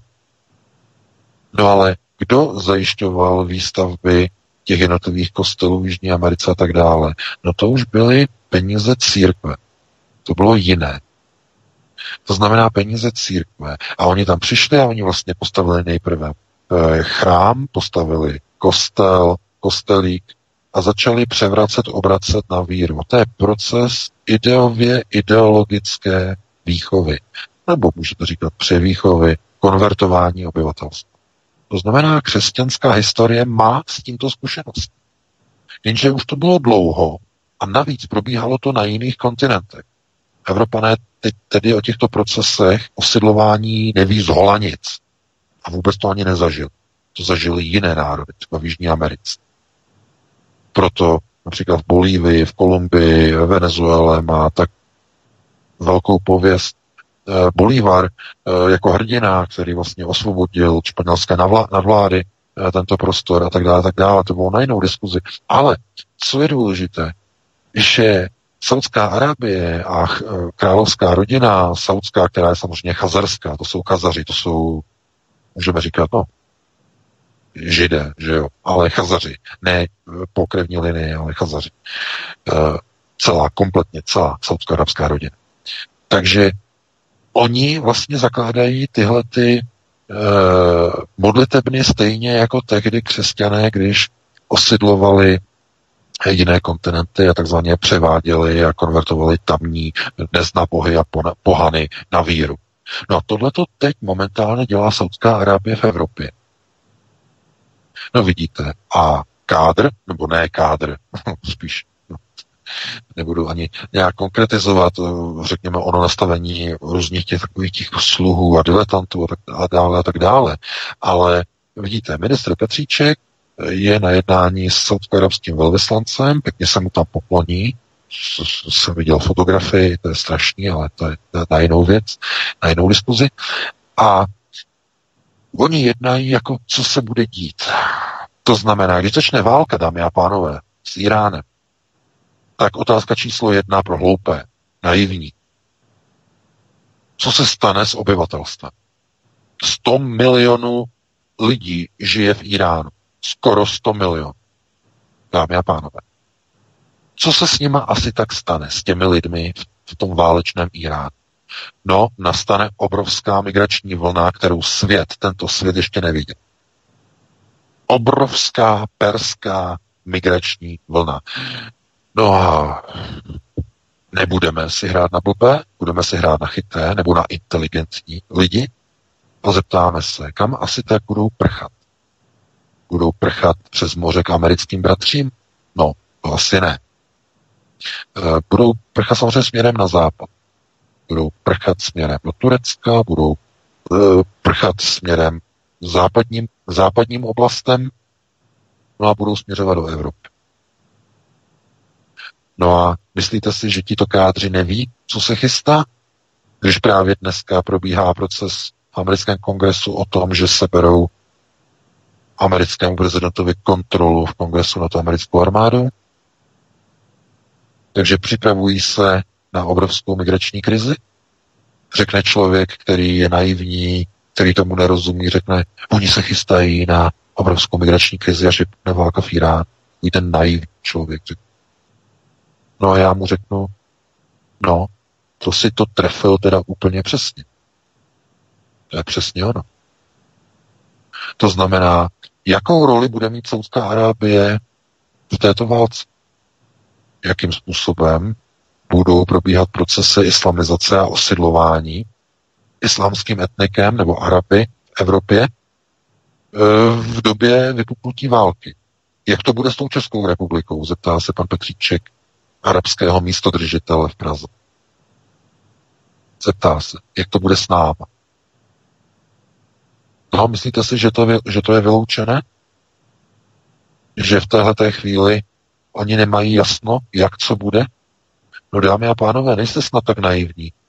Pamatujete si, doufám, co jsme tady probírali v první hodině. Proč myslíte, že chtějí českým občanům vzít právo přístupu ke zbraním? A ne, ne ani ne tak přístupu ke zbraním. Eh, právo k tomu, aby s tou zbraní mohli odejít ze střelnice a bránit vlastní dom. Chtějí jim zakázat, aby tu zbraň, abyste z té střelnice, kde vám to ještě jako dovolí, tak abyste s ní mohli odejít s tou zbraní a chránit vlastní barák, vlastní ulici, vlastní hranici. Tohleto vám Hamáčkův a ostatních poslanců návrh v, novel, v, no, v novém zákoně chce zabránit. No, chápete? Co to je? No dámy a pánové, to jsou střípky mozaiky. To znamená zákon, na, zákon zamezující domobrany, zákon, který omezuje strážníkům, e, aktivizace v takzvaně vlasteneckých e, skupinách. E, pan Petříček se sejde s velvyslancem saudsko-arabským, hrozí vypuknutí války s Iránem, americký kongres chce sebrat e, Trumpovi status a e, funkci vrchního velitele ozbrojených sil, létají rakety a Benji volá americkému prezidentovi, aby provedl zavraždění druhého nejvyššího člověka v Iránu, generála Kasima Sulejmana.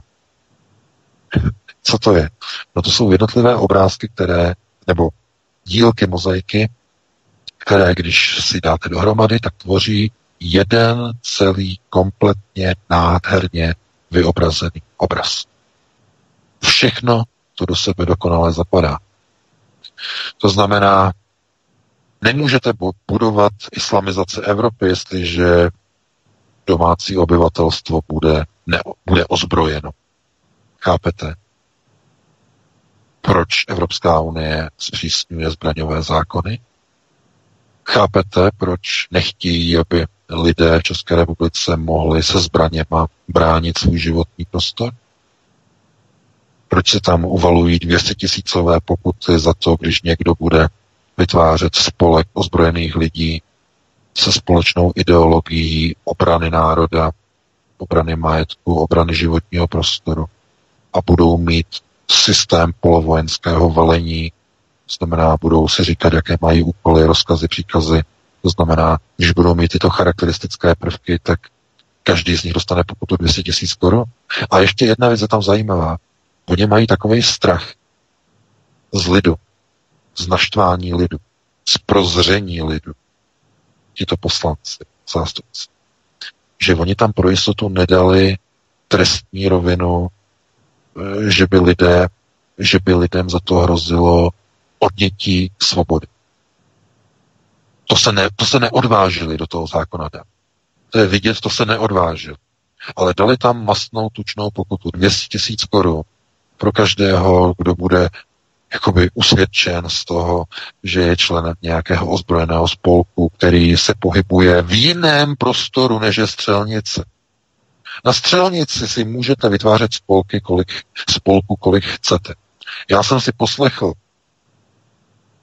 no, jenom záznam, dostal jsem odkaz na jedno nejmenované rádio, eh, kde pan zástupce jednoho nejmenovaného spolku vojáků ve výslužbě takzvaně dementoval některé e, informace ohledně zákazu těchto domobran. E, já to nebudu komentovat. Tady přece nikdo se nemluví, ne, ne, nebaví o lidech ve výsluze, o lidech, kteří jsou v záloze. To, to nemá přece s vojenskýma zálohama tento zákon nic, zákon nic společného. Tady nemluvíme o zálohách, mluvíme o domobraně. To je jako když někdo řekne, já nevím, my se chceme tady bavit o eh, tom, jaký, jak někdo mluví prostě, co jsou to hodinky a jiný řeší, co jsou to holinky. To prostě spolu vůbec nesouvisí.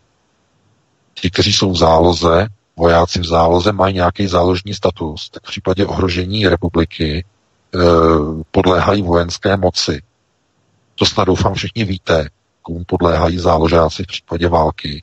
Znamená, vojenská zpráva pošle rozkazy a tak dále a tak dále. To znamená, o tom se vůbec nebavíme. To je úplně mimo mísu. Totálně. Proto já se k tomu ani nechci vyjadřovat. Já říkám, na některých rádech prostě chodí pořady, který eh, vůbec ani není možný tohleto. Ale chápete, domobrana je něco úplně jiného. Domobrana jsou civilisté. Civilní obyvatelstvo, které má polovojenské vedení. To znamená, jsou to civilisté, kteří mají nějaký základní vojenský výcvik pod dozorem nějakého odborníka. To znamená, civilista, civil, dostane základní nalivárnu, dostane základní průpravu, dostane zbraň, dostane uniformu a podléhá v rámci té domobrany systému vedení a velení, které má vojenský charakter, ale jedná se o charakter polovojenský, paramilitary. O tom se bavíme, o tom je domobrana. Domobrana není o zálohách, o vojenských záložnících, pro boha. Já nevím, jestli jsme jako blbých někde na dvorku, kde lidé neznají základní pojmy, názvosloví, pojmosloví, ale já se k tomu opravdu nebudu vyjadřovat, to, aby jsme zase tady to, že někdo ně, něco povídal. Každopádně, vy si musíte dávat pozor, jaká rádia posloucháte, dámy a pánové. U některých prostě rádií si jakoby připadáte, jako když si pustíte, já nevím, eh, českou televizi a je to jenom jiná forma. Jo. no, ale to je samozřejmě na vás, to nikdo vám nemůže radit, samozřejmě si poslouchejte, co chcete, každopádně, každopádně když máte nějaká fakta, tak se nad těmi fakty zamyslete, probo. A já věřím, že většina našich posluchačů se zamýšlí nad těmi věcmi. To znamená, jdou někam, přečtou si ten článek a zamyslí se.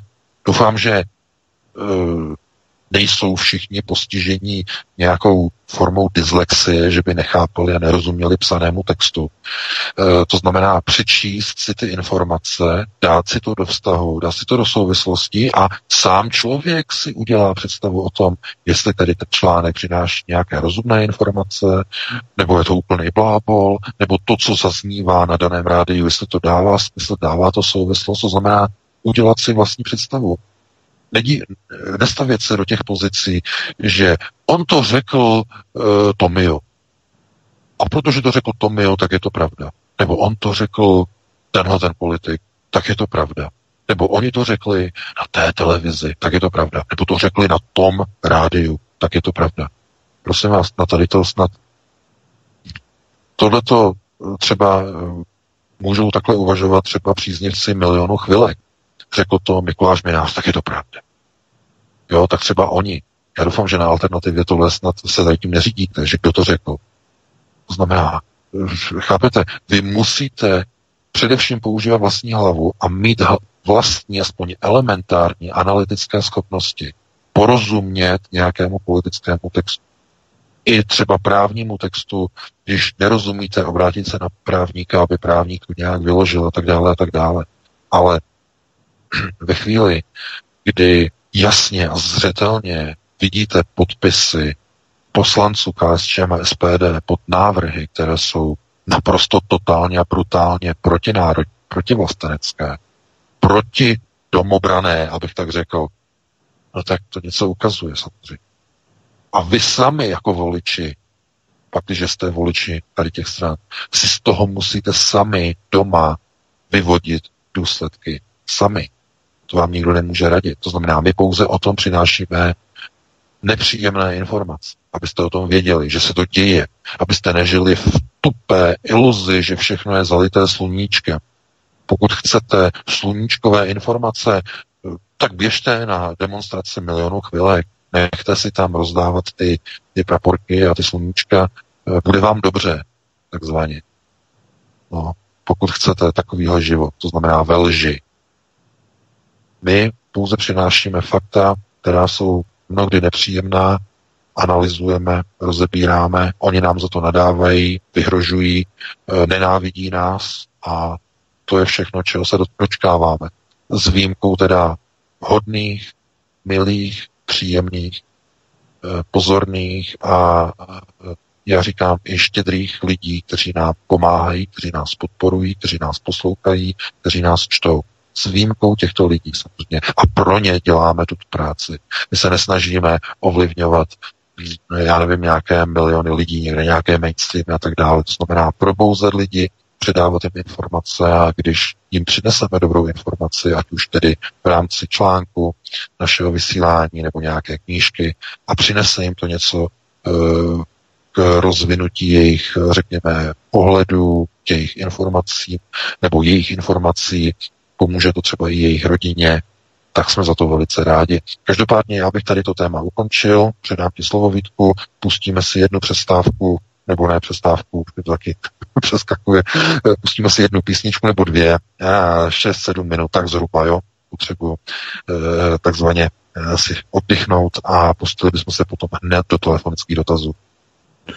Určitě VK, dáme si jednu, pustíme si jednu přeskáčku a přestávku a všechno dohromady s písničkou, není problém. Tak eh, Martine, jdeme na to. Dobře, dobře, ať to slyší. Tak, tak, tak, dámy a pánové, dobrý večer. Vítejte ve třetí hodině, už máme tedy hodinku pohovou před sebou. A já se zeptám, jestli dnešní dva protagonisté jsou na chystání Vítek a pan VK. A zeptám se jich teď, ať už mě uslyší, teď by mě měli slyšet. Tak, jak jsme na tom? Ano, slyšíme tě, já jsem za bukem, Martine.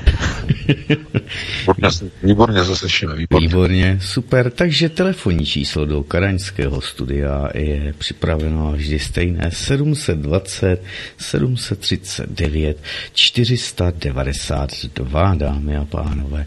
Takže jste... A, hele, už někdo Spolní, takže já ho beru. Halo, halo, dobrý večer, svobodný vysílač, můžete? Dobrý večer, já uh, posluchačka Anna. Dobrý večer, já ano. chtěla pana, pana VK zeptat, jestli by mohl popsat fungování uh, osobních EEG projektorů, uh, které popisujete své první knize. No, dobře, děkujeme. Naslyšenou. Naslyšenou.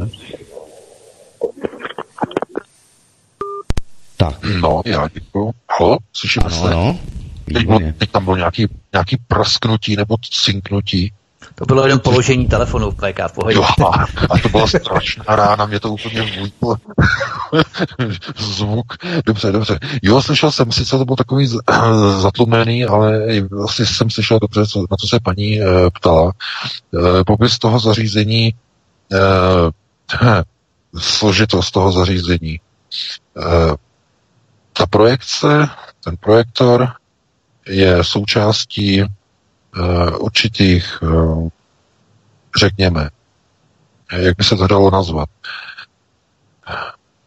vztahu, kdy uh, máte, to se velice těžko uh, vysvětluje uh, způsob, řekněme, onoho mentálního propojení na tato zařízení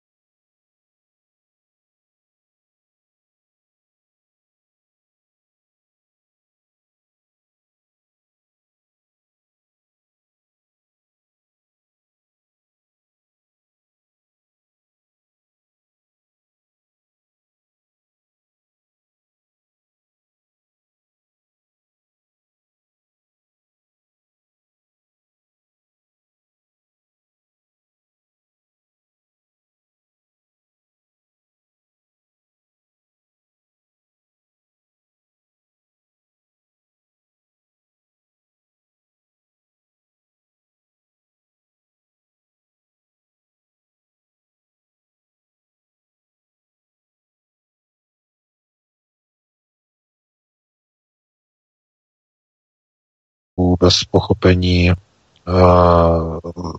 řekněme, otázek, které se vlastně týkají fyziky.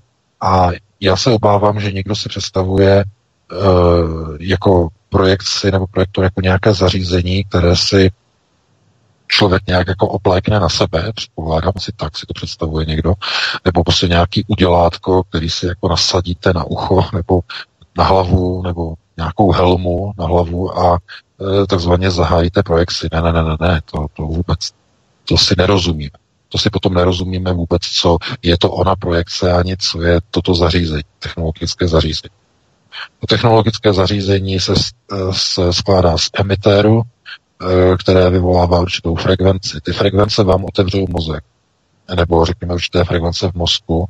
Vy se napojíte na prostor unitárního pole a dokážete vidět určité vize. Otevírání toho mozku je neskutečně bolestivé. To znamená bez onoho zasvěcení na jednotlivých stupních. Kapitola 1, první stupeň, kapitola 2, druhý stupeň, kapitola 3, nedokážete v podstatě se připojit na to zařízení. Já nemám ani dovoleno o tom zařízení nějak blíže mluvit, blíže mluvit. Nedostal jsem ani k němu přístup nějak jako definitivně, eh, že bych ho měl ve svém vlastnictví doma, jo, dokonce. To ne, to v žádném případě. Ale já snažím jenom využívat ty poznatky, které získávám díky tomuto eh, k nějakému otevírání očí, otevírání obzoru. A proto se tak úzkostlivě bráním tomu, a protože dostávám neustále mnoho e-mailů, kde lidé chtějí, abych někde o tom napsal, nebo abych o tom mluvil. To znamená, jak je to prostě s různými věcmi, s různými entitami, s různými démony a tak dále, démonologie a tak dále a tak dále. Já říkám, právě kvůli tomu o tomto já nechci hovořit, protože lidé by se přivedli, eh, no, zničili bys, zlikvidovali bys. Je to situace, kdy se za každou cenu chcete podívat dovnitř do jaderného reaktoru, jak to tam vypadá. Kdokoliv se podívá do jaderného reaktoru, do několika minut zemře. Dostane takovou dávku záření, že umírá. A umírá kvůli zvědavosti. Chce vidět, co je uvnitř.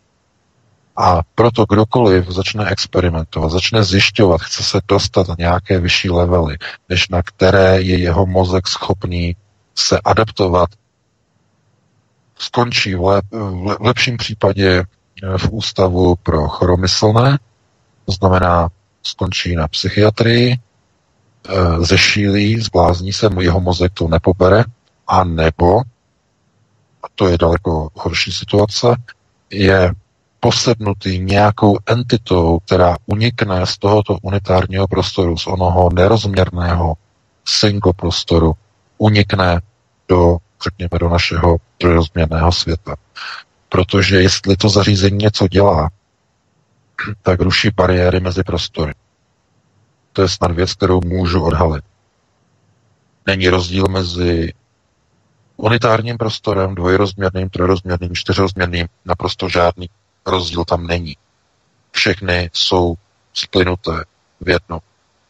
Vidíte realitu, vidíte podstatu, vidíte minulost, vidíte budoucnost, vidíte vlastní pocity, vidíte myšlenky, které jsou zhmotněné, vidíte další věci, eh, vidíte myšlenky cizích lidí, vidíte jejich minulost, jejich příbuzných a tak dále. To znamená, tyto projekční nástroje jsou daleko za hranou toho, co, eh, o čem bychom tady my mohli hovořit a opravdu já vás jenom prosím, nesnažte se pro Boha experimentovat, nehledejte žádné, žádné domácími pokusy nebo nějakými chemickými přípravky se snažit prostě si stimulovat, já nevím, mozek nebo různí experimentátoři a tak dále a tak dále, e, protože si ublížíte, poškodíte se, nedokážete manažovat tento proces a stanete se obětí buď obětí sama, sebe samého, to znamená skončíte někde na psychiatrii, anebo vás posedne nějaká entita, nějaký démon. To znamená, takzvaně se na vás přichytí, sedne si vám okolo krku, částečně do vás jako vroste. Část jeho těla se propojí s vámi a ze zad vám trčí jeho hlava. jo? nebo ze předu, nebo z ruky vám trčí jeho hlava. To znamená, není s vámi splynutý dokonale, protože nemůže s vámi splynout dokonale taková entita. E, to se potom projevuje e, tím, že e,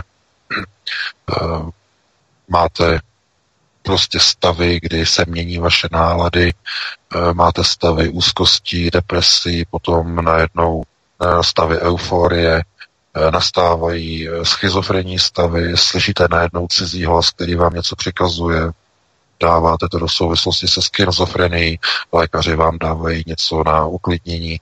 Vy zkrátka komunikujete s tou přirostlou entitou způsobem, že ona se více a více ladí na vaši tělesnou frekvenci.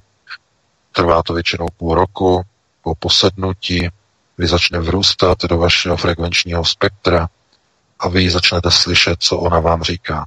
Protože se jedná o entitu z unitárního prostoru, tak ona vás dožene k šílenství, aby vaše vlastní, řekněme, entita opustila tělesnou schránku, přesunula se do unitáru, aby tento útočník mohl obsadit celé vaše tělo jenom pro sebe. Což je jakoby jediná, jediný způsob, jediný, protože jinak ani v takové fázi už nelze uh, tento, nebo řekněme, tuto entitu, sukubus, nelze vyhnat z, tak, z vašeho těla ani vynikajícím exorcistou, jestliže tato entita je vrostlá do frekvence vašeho těla už takto hluboko, takto dlouho. Proto já ani nevím, jestli bylo správné dávat nějaké informace do té knihy, nebo ta kapitola 6 je totiž důležitá pro budoucnost naší planety. Já jsem to viděl jako velmi důležité, že musí ta informace jít. Eh, to jsem viděl vlastně i jako v té fyzické podobě, že ta informace je venku a že je důležitá a bude mít pozitivní efekt na procesy, které přijdou. To znamená, proto jsem tu kapitolu 6 nabral, e, proto je to důležité, ale Eh, jsou tam takové obavy z toho, prostě, že lidé budou prostě pátrat a snažit se prostě experimentovat na vlastní kůži o věcech, o kterých vůbec nic netuší. To je jako kdybyste... Ale Jaká lidi hrozně volají, jo? Lidi hrozně já, vím, volají. já vím, že volají, jenže eh, pokud se pokladají takovéhle těžké otázky, já nechci eh, na ně odpovědět, odpovědět tak, že řeknu, nic vám neřeknu, nebo o tom mluvit nebudu. To by asi nebylo Eh, jako správné, nebo nebylo by to slušné. Každopádně takhle dlouze to vysvětluji kvůli tomu, aby lidé pochopili, že některé věci se nepíšou, nesmí se psát, nesmí se o nich informovat a e, buďte rádi, že máte zdravé děti, buďte rádi, že máte rodinu, buďte rádi, že jste v prostoru, který dokážete kontrolovat a nesnažte se za každou cenu e, zajímat o věci, na které nejste připraveni, pakliže nemáte velmi hluboké, důkladné a velmi odborné zasvěcení, eh, protože to by dopadlo velice špatně. Opravdu. Znám svém okolí dva případy, eh, kde v jednom případě to skončilo hodně špatně, ve druhém případě eh, je ta osoba momentálně v ústavu. Takže takhle bych to ukončil, dal bych prostor dalšímu volajícímu, pokud máme tedy někoho. Máme, máme. Dobrý večer, svobodný vysílač. Dobrý večer, posluchačka z Arizony. Ja by som sa chcela spýtať, a všetkých vás pozdravujem samozrejme, chcela by som sa spýtať, tí ľudia, čo usilujú o vyvolanie tretej svetovej vojny, ja som podľa vašich kníh dostala dojem, že ešte nie sú ukončené procesy, kde môžu ísť ľudia nahor alebo nadol tak neboja sa, že umrú v tej vojne, nemajú žiaden pod seba zachovy, alebo ako to vlastne, mohli by ste mi vysvetliť, či sa toho neboja, že sa niečo stane, tomu nerozumiem. Ďakujem, ďakujem. Dobře, děkujeme. Děkuji, děkuji. Eh, no, co se týče, co se týče jako lidstva, eh, to znamená, že je taková představa, že lidstvo se nějakým způsobem vyvíjí. To znamená, že jako úrovňově, myšlenkově se někam posunuje. Jo, taková je představa. To znamená, někdo si řekne, před pětisty lety byla společnost vyvinutá znalostně. méně než je dnes a před tisíci lety byla rozvinutá ještě méně a tak dále, tak dále. To znamená, tomuhle tomu se říká takzvaný progresivistický pohled na vývoj světa, nebo také takzvaně progresivistický světonázor. Problém s progresivistickým eh, světonázorem je ten, že je úplně špatný. Uh, společnost se nevyvíjí ve smyslu znalostně vědomého ve stejné rychlosti, jako je mentální dospívání. Eh, můžete mít, eh, můžete létat na měsíc, můžete létat eh, na jiné galaxie, můžete mít technologii, která bude přesunovat světy, můžete mít antigravitační zařízení, můžete uh, ovládat prostor, čas.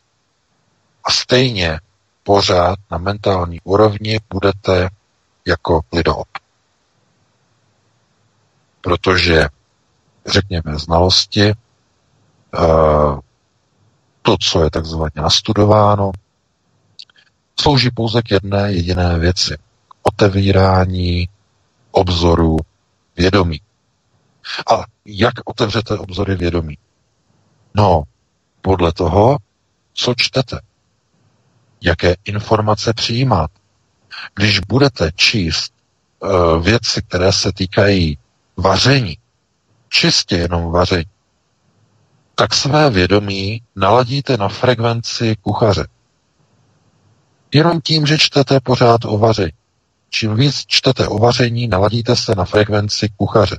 Jako kdybyste byli kuchaři, když, když jste třeba kuchařem nebyli, nebo kuchařku, ale naladíte se na frekvenci kuchaře. A nemusíte proto dělat vůbec nic, jenom si čtete ty knihy, ladíte se na frekvenci uchtíka. E, když si čtete věci o, řekněme, válečnictví, o válkách, vojevůdcích, válečných plánech, když studujete West Point, když studujete válku jako takovou, stávají se z vás válečníci jenom kvůli tomu, že to čtete jenom kvůli tomu, že to studujete, jenom kvůli tomu, že ladíte své vědomí do válečnictví. No a co se týče Spojených států, co se týče amerických generálů, tak e, to je kultura, která je založená na válce. Celý americký průmysl, mluvili jsme o tom minulý nebo předminulý týden, je nastavený jenom na dvě odvětví, které takzvaně pohání americkou ekonomiku. Je to vojensko-průmyslový komplex a dluh státní. To znamená e, ekonomika dluhu a vojensko-průmyslový komplex. No a z toho vám potom vyplývá to, že národ, že generálové v takovém národě usilují o války. Válka startuje jak dluhovou ekonomiku, tak i vojensko-průmyslový komplex. To znamená, tohle to je součástí postupu, kdy národ, to znamená američané, kdy tato země je de facto v moci generálů, v moci kultury, která vidí ve vojensko-průmyslovém komplexu a v dluhovém systému ekonomický růst. To znamená, taková země potřebuje války. Hledá si záminky, hledá si způsoby, jak vyvolat války. No a to, že ti lidé eh, si třeba neuvědomují, že budou lidé umírat v té válce. Prosím vás, to je úplně stejné jako s tím kuchařem.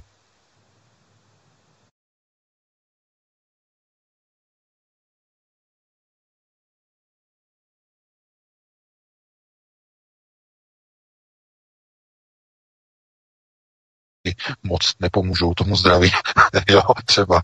Ale eh, chápete, to znamená, o to vůbec se neusiluje. Neusiluje se o nějaké posilování vědomí, o nějaký růst, to znamená růst eh, vědomí směrem k nějakým cílům.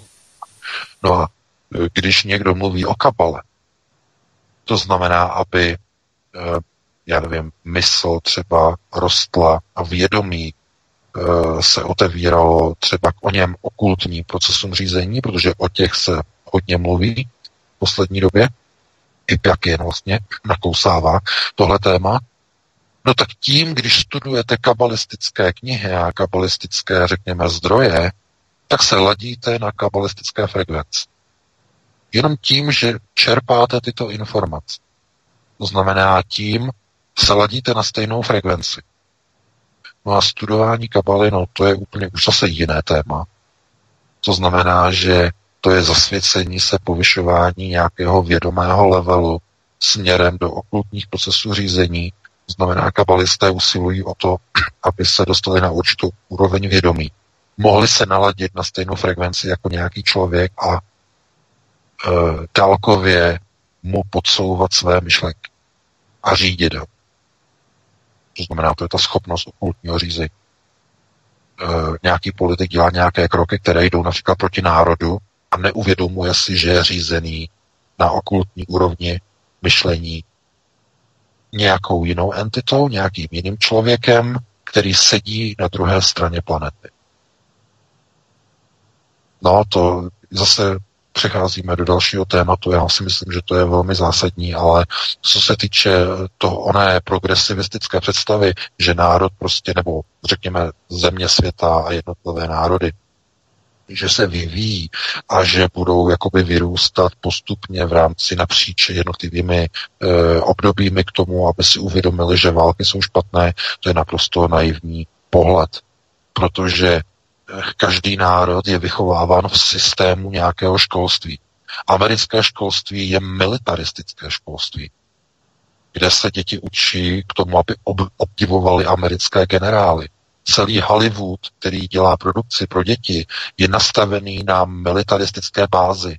Co pak vy jste neviděli a nevidíte v českých televizích e, ty, e, vy, ty takové ty nalejvárny od společnosti Marvel, různí ti Transformers a další válčení a tak dále. To, tohle to všechno oni cpou do hlav malých amerických dětí, znamená obdiv k vojenským systému. Všechny ty komiksové postavičky, hrdinové a tak dále. To znamená, že ta výchova vede ten národ k válečnictví, k válkám. Proto američané zkrátka mají svůj národ, svůj zemi, mají nastavenou svoji ekonomiku nebo ekonomiku této země pouze na dluh a vojensko-průmyslový komplex. Je to národ v podstatě voják. No a s tím potom nemůžete nic dělat. Oni jsou, oni jsou takto k tomu vychováni a jim je jedno, že někde zemřou, protože oni jejich představou je, že budou mít potom svůj vlastní hrob, svůj vlastní kříž na Arlingtonském hřbitově. No, to je jejich cíl. Největší sen. Takže oni se jako mnoha věcech neliší třeba od džihadistů. Ti také mají sen, že až zemřou učetnickou smrtí, že budou mít 72 panen, eh, budou v nebi a tak dále. tak dále. To znamená, američané zase mají představu, že když padnou jako hrdinové za vlast, tak budou mít kříž na Arlingtonském hřbitově.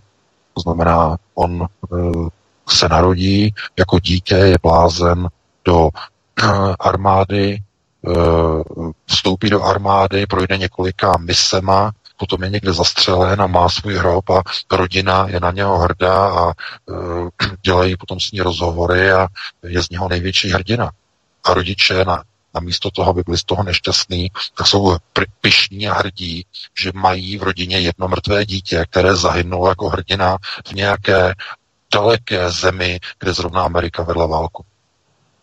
To je tragédie. Takže takhle třeba se na to dívat, co si nemyslíte, že někdo prostě vyrůstá uh, vědomostně a řekněme mentálně společně s tím, jak roste společnost, jak se rozvíjí, to nemá s tím společného. Mentální rozvoj je věcí takzvaného mentálního tréninku a mentálního vzdělávání. To nemá vůbec s vývojem společnosti a civilizace cokoliv společného.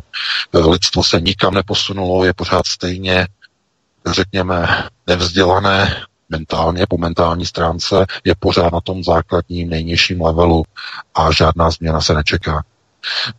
Nikde teda rozhodně nevidíte e, nějaké národy, nějaké prostě stovky milionů lidí, e, kteří by eh, začali mít jiné uvažování, které by nebylo materialistické, bylo by jinak založené.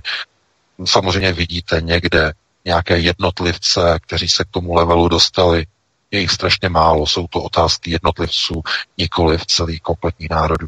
Takže takhle bych to uzavřel a dáme prostě dalšímu volající, pokud máme někoho. Hmm, máme, máme, svobodný vysílač, dobrý večer. Tak dobrý můžete. večer, chci vás tam pozdravit všechny, hlavně VK. Je to můj největší a nejkvalitnější zdroj. Chci se zeptat, čistě jenom hypoteticky, kdyby náhodou došlo k té válce mezi bývalou Persí a Amerikou, jaký by to mělo dopad jako na Českou republiku nebo na Evropu, pokud by tam jako lítali termonukleární rakety a jak by potom vlastně reagovalo Rusko a Čína. Přece ta nemá žádný konflikt a najednou by musela být stáhnutá do konfliktu, když se snaží vlastně být v klidu.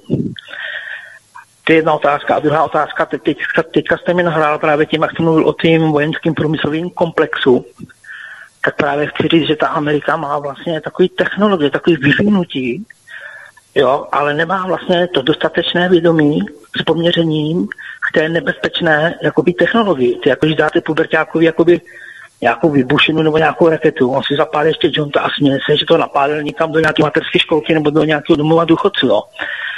A teď jde o to, že oni mají ty technologie a nemají tu dostatečnou tu moudrost, ty nebezpečné technologie, nebo jestli to má ještě někdo nad něma, protože Amerika vlastně, ale já ten, to ovládá tu Ameriku, jo.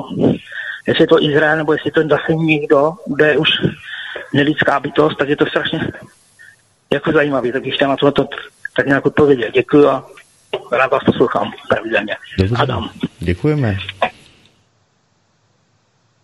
No, já děkuji za dotaz. E, co se týče tedy toho, co se stane, nebo co by se stalo, kdyby vypukla válka s Iránem, no tak jsem o tom mluvil v druhé hodině. Vypukla by obrovská migrační vlna Iránců, která by se přiřítila do Evropy. To znamená, došlo by k urychlení čeho? Kontrolní otázka. Urychlení islamizace Evropy způsobem, který by byl nevýdaný který by byl tak rychlý, že by sionisté prostě pouchli šampus a řekli by si, to se nám povedlo, to je, to je rychlost. Protože nic jiného by nevzniklo takovou tou válkou. To znamená, ta válka by byla dlouho. Mluvili jsme o tom minule, jak vypadá Irán, se podívejte na mapu. Kromě jeho východu Eh, jeho západu eh, Iránu je celý Irán jinak celý kompletně hornatý s vysokými horami, s údolími, tam prostě se nedá vést taková ta plocha, americká válka, ta rychlá, ten blitzkrieg, ten US Blitzkrieg, jak mi tomu říkají generálové. Eh, a bylo by to dlouhodobá válka na bázi asymetrického konfliktu, velmi zásadně asymetrického a strašně krvavého. To znamená, Eh, pozor, ani ty termonukleární údery by nebyly v takovém prostoru příliš účinné. Proč? Z jakého důvodu? Eh, znova, ta hornatá krajina by působila jako absorbent. Absorbent pro termonukleární údery, pokud by ty hlavice padaly do údolí, bylo by to odstíněno, účinnost termonukleárních zbraní by byla limitní, byla by limitovaná, eh, ale o to víc, aby se ta radiace potom držela v těch údolích, to, no prostě to by bylo neuvěřitelné svinstvo. Protože těmi údoly mi pro, eh, tečou řeky mimochodem také, jo. To znamená, že ta radiace z těch silně zamořených údolí by šla do vody a to by potom kontaminovalo Perský záliv, který by stal radioaktivní oblastí. to jsou všechno jenom ekologické důsledky, no mimochodem. Tam by přestali plout lodě kvůli radiaci. Saudská Arábie by skončila s vývozem ropy přes Perský záliv a tady přes ten prostor. To by musela jít jiným prostorem. Musela by mít, musela by mít plynovod. A ten by vedl přes jaké území ten plynovod? No, měl by vést asi přes Syrii, ne? Kvůli tomu tam vznikla ta válka v roce 2013. Američtí bratři naplánovali. a proč naplánovali, aby tudy vedl plynovod? No, protože počítali s tím, že bude válka s Iránem a bude radioaktivní Perský záliv, takže Saudská Arábie nebude moci už vyvážet loděma tankera. No, to jsou všechno důsledky, souvislosti. Všechno mají naplánované. Do důsled. Bez zbyt.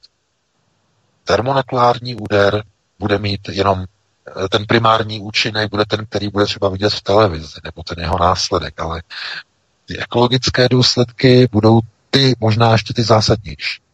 No, ale tam nikdo nebude čekat samozřejmě na uh, situaci, na to, až spadne jim na hlavu, já nevím, nějakém iránském městě prostě americká uh, vodíková bomba. Uh, dojde k posunu uh, milionu lidí a budou proudit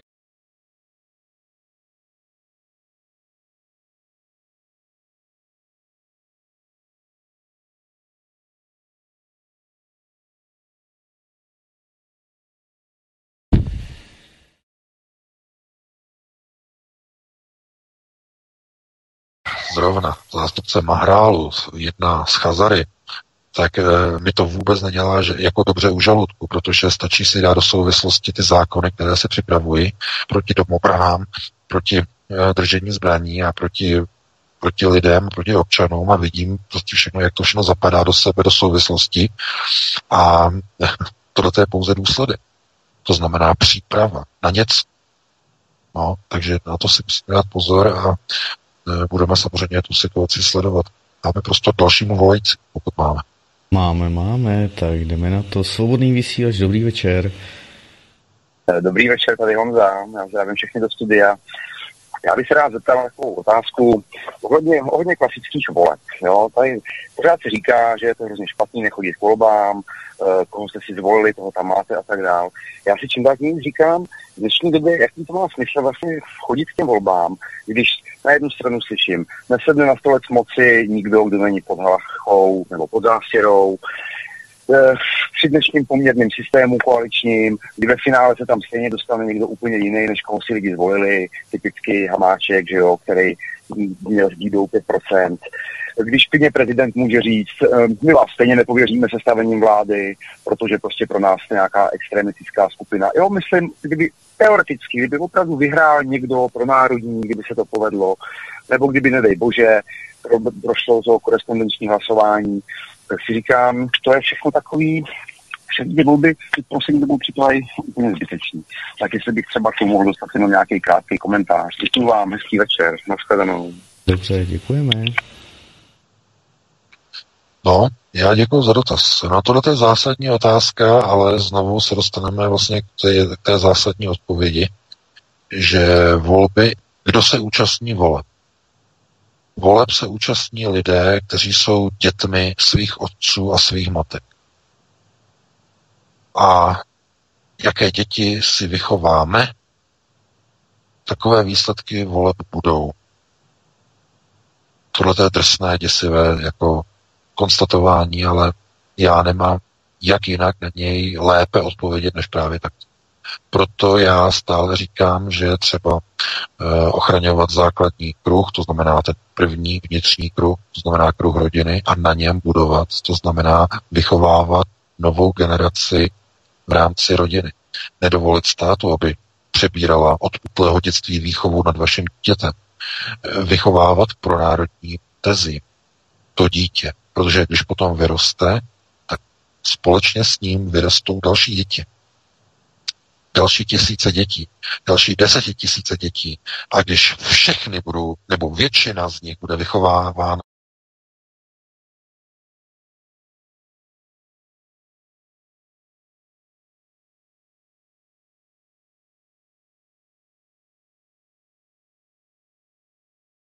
ovečky, aby uh, volili velbloudy, když vlog jim říká, že mají volit kozy.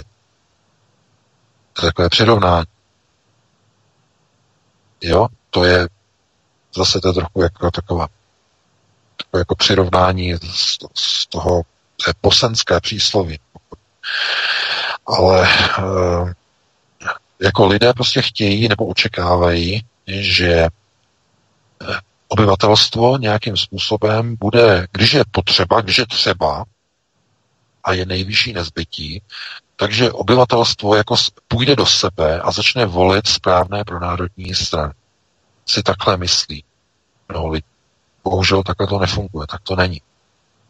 Když je nejvyšší nezbytí, to znamená, když je to opravdu špatně a je třeba prostě přijímat nějaká důležitá opatření, tak já vám něco řeknu. Národ, který se nepoučí z historie, je odsouzen si historii zopakovat. Dám vám příklad. Když byla nouze nejvyšší, národ se měl semknout. Tak v roce 1938 vedení státu národa se sehlo sehnulo před nacistickým Německem, před Adolfem Hitlerem a odevzdalo zemi nepříteli. Národ neudělal vůbec nic. Naopak nechal se poněmčit po vyhlášení protektorátu, nechal si v roce 1940 zavřít školy, všechny školy, to bylo po té demonstraci v listopadu. Mimochodem, onen, jestli to víte, odkud pochází 17. listopad. 17. listopad je dnem studentstva na památku uh, zavražděných českých studentů v roce 1940, uh, eh, kdy protestovali proti okupaci českých zemí nacistickým Německem. No, jenom oni tenkrát. A uh, vedení... 39, ne? Nebylo to 39. 30, nebo to bylo 39, myslím, 39. Ano, 39. 39, 39, ano. A k čemu došlo? Nebo jaká byla reakce? No, gestapo postřílelo, pozabíjelo několik studentů, to byli vůdci těch, těch demonstrací a v odvetě Berlín nařídil zavřít české školy. A e, ten, to bylo kvůli tomu, aby národ už neměl své elity, aby nemohli se vzdělávat, aby už to byl jenom národ, který bude pracovat pro říši ve výrobě, aby už neměl své elity.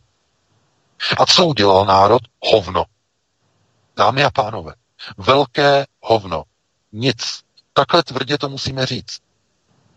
Nejprve vláda postoupila své území a omluvila to tím, že se nedalo nic dělat, protože zradili spojenci. No.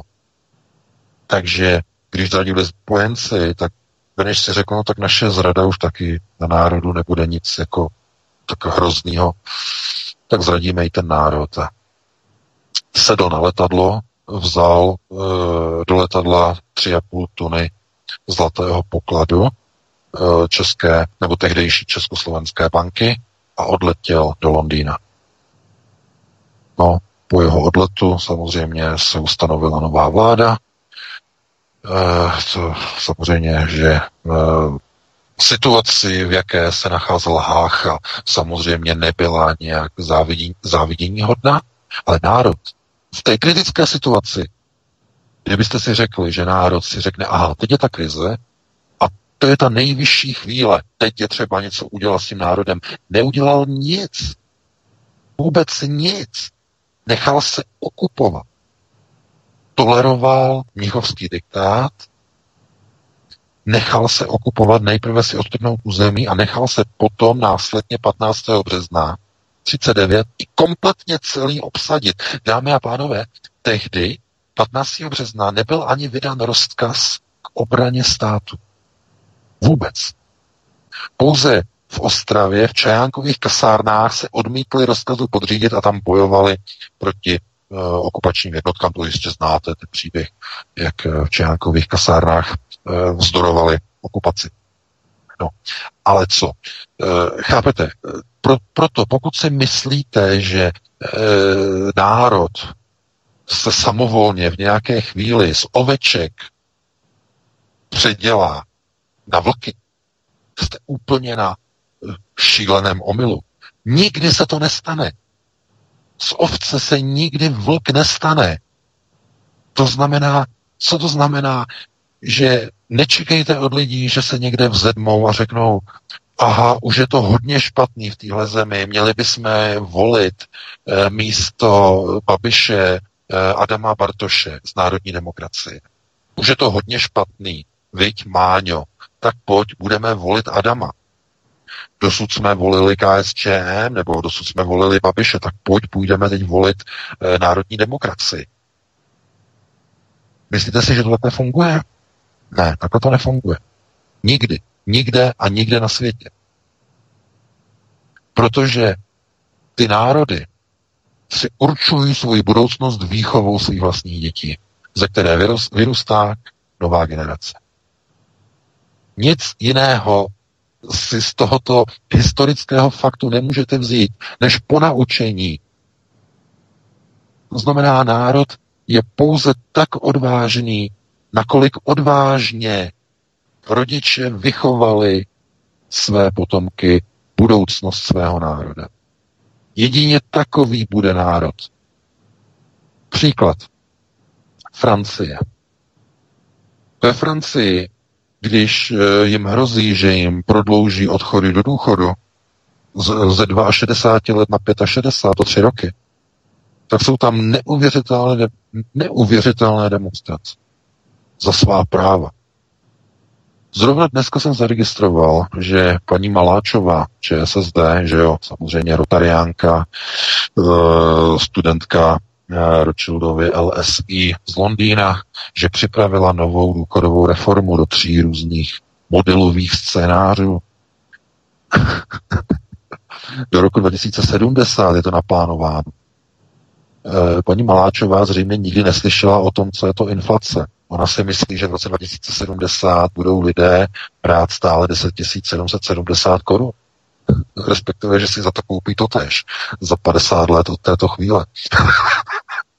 no to je, je to dokonalá reforma. Já říkám, prostě tam máte uh, opravdu odborníky na slovo vzaté v vozovkách. Ale o co jde? Jsou nějaké demonstrace v České republice? Kvůli takovým skandálním důchodovým reformám. Mimochodem, eh, jaká, jaké demonstrace? No, eh, však ve většině evropských zemí eh, máte třeba nárok na důchod po pěti letech odpracovat. Od po pěti, po sedmi letech, někde je to po patnácti letech. Ale ne. V České republice musíte mít, pokud se nemýlím, pokud jsem se dobře díval, odpracováno 35 let, abyste měli vůbec nárok na důchod. Když náhodou se, nedej bože, stane, že se třeba dlouhodobě nezaměstná, a že, já nevím, jste byli nemocní, nebo tohleto dlouhodobě, nebo jste byli někde třeba v cizině, to znamená, máte někde jinde jste byli a tak dále a tak dále, nemá, nemáte to započítaný, tak eh, se vám třeba stane, že na těch 35 let eh, zkrátka nedosáhnete a že budete bez důchodu. Proč? Vy jste sice pracovali a nemáte 35 let. Vůbec důchod mít nebudete. No, je to spravedlivé? No jistě, že to není spravedlivé. Když musíte mít 35 let, abyste měli nárok na důchod, a na 35 roků pracovat, tak se, mnozí z nich se toho ani nedožijou. Máte lidi, co zemřou třeba, nevím, v 58, v 60 a vůbec se nedočkají důchodu. to znamená, ty peníze, které byly odvedeny, spadnou státu takzvaně do kapsy. No, e, tohle to je zkrátka stav e, nebo situace, já tomu říkám, Eh, takový ten dokonalý, dokonalý protektorát Čechy a Morava, který byl původně navržený e, Německem, ale ta jeho, já tomu říkám protektorát 2.0, druhá verze. A ta je dal, daleko dokonalejší, protože e, pokud projde ta reforma paní Maláčové, tak lidé zůstanou bez důchodu. Jo, dříve či později.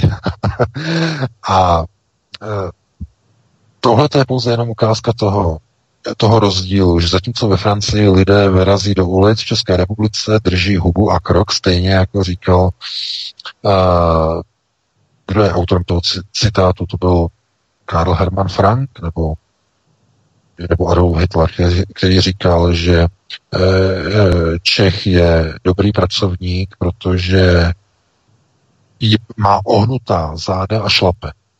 Teď já nevím, kdo, je autorem toho citátu. Goebbels nebo Frank Hitler. Ale tohle je přesně ten charakter toho národa, to znamená všechno v klidu, všechno v pohodě, když přijde nepřítel, zdáme se, když nám zastřelí naše studenty, necháme to takzvaně vyhnít, uh, umožníme germanizaci, uh, umožníme procesy okupace, uh, udáváme veselé na gestapo po celou dobu protektorátu a potom doufáme, že když teda přijde osvobození, teda z jedné strany nebo z druhé strany, takže se to takzvaně zase uklidní a uh, potom přijdou jiné procesy řízení a zase už najednou ze všech byli z nás nacisté, najednou jsou z nás soudruzy, komunisté, uh, přijde další převrat 89 a už z nás nejsou komunisté, už jsou z nás zase demokrati, uh, to znamená, ono Ono kabátové, kabátový systém řízení. To znamená kabát. Jednou takový kabát, druhý takový kabát je asi definicí národa, ve kterém nemůžete očekávat, že národ ve chvíli krize, že se z ovce předělá na ovci. Eh, že z ovce, no taky, ale z ovce na vlka. Nemůžete to očekávat. Národ je pouze takový, eh, jaké jsou děti, které byly vychovány svými eh, rodiči. Pouze takový je národ. Pouze tak bude definovat. To pouze není na prvním kruhu eh, nebo na první prioritě, je to zásadní. Já doufám, že tohleto lidi by měli pochopit, že neexistují žádné zázraky. To znamená, jaké procesy přijdou po příštích volbách. Ještě horší garnitura, než je teď, bude u moci. Ještě horší. Ještě více proti národu. A v dalších volbách ještě více. Nic jiného neočekávejte. Protože to, co vychází ze škol, vidíte na letné během demonstrací milionů chvilek. To je nová česká generace, připravte se. Takže já bych to takto, takto uzavřel. Eh, nevím, jestli máme ještě někoho na telefonu. No, máme 22 volajícího máme. No, tak ještě vezmeme. Dobře, dobře. Tak, svobodný vysílač, dobrý večer. Dobrý večer. Já bych se, paní Vajka, chtěl jenom zeptat na jednu věc. Eh, ono se, eh, jak se bylo o tom Iránu, eh, mě tam eh, docela eh, jako schází. Eh, podle mýho eh, zásadní věc a to je, že se nebylo o tom, že by eh, pan Putin eh, do toho nějakým způsobem zasahoval, protože eh, pokud by to bylo tak, jak to bylo předkládáno, jakoby oficiálně a neoficiálně, no tak jako uh, už by to dávno bylo jinak. Uh, rozumíme si. Děkuju. Bylo jinak. No, já děkuju, já děkuju za dotaz. No, tam bylo nějaký echo. Dobrý, dobrý, já jsem to vypnul, ať můžeme odpovídat. Já znovu, proč do toho ne, ne, nereaguje Rusko? No jasně, že Rusko do toho nemůže zasahovat, protože Rusko přece nemůže se nechat zatáhnout do války v Iránu. Minimálně, pokud k tomu nebude donuceno. Proto se k tomu Rusko ani nemůže nějakým způsobem teď vyjadřovat. Protože to, to by byl zlatý vlhký sen všech sionistů neokonů, kdyby se začalo v Iránu uh, aktivovat Rusko. Víte, co by se stalo, kdyby se aktivovalo Rusko v Iránu? No, okamžitě by bylo řečeno, že to ukrajinské letadlo Teheránu, že se střelila ruská protivzdušná obrana. A Rusko by okamžitě bylo nepřítelem, teroristickým státem, sankce, válka. To znamená, že je jasné, že Vladimir Putin ví, co, o co se jedná Američanům a na Američanům, co se jedná Izraeli, lépe řečeno v rámci Iránu, rozpoutání třetí světové války. Vladimir Putin se přece do toho nebude uh, iniciovat a angažovat. Byl součástí rozpoutání uh, takovéhoto konfliktu. To znamená, je jasné, že ten konflikt po vypuknutí té války by se přenesl i do Ruska. By destabilizoval, uh, no, by destabilizoval ruskou oblasti v Rusku, destabilizoval by Kavkaz, samozřejmě to je jasné, čečenský problém by začal znovu probublávat, bojovníci by šli bojovat eh, do Iránu na jednu stranu, na druhou stranu a tak dále. Začaly, začala by destabilizace ruského pohraničí a tak dále.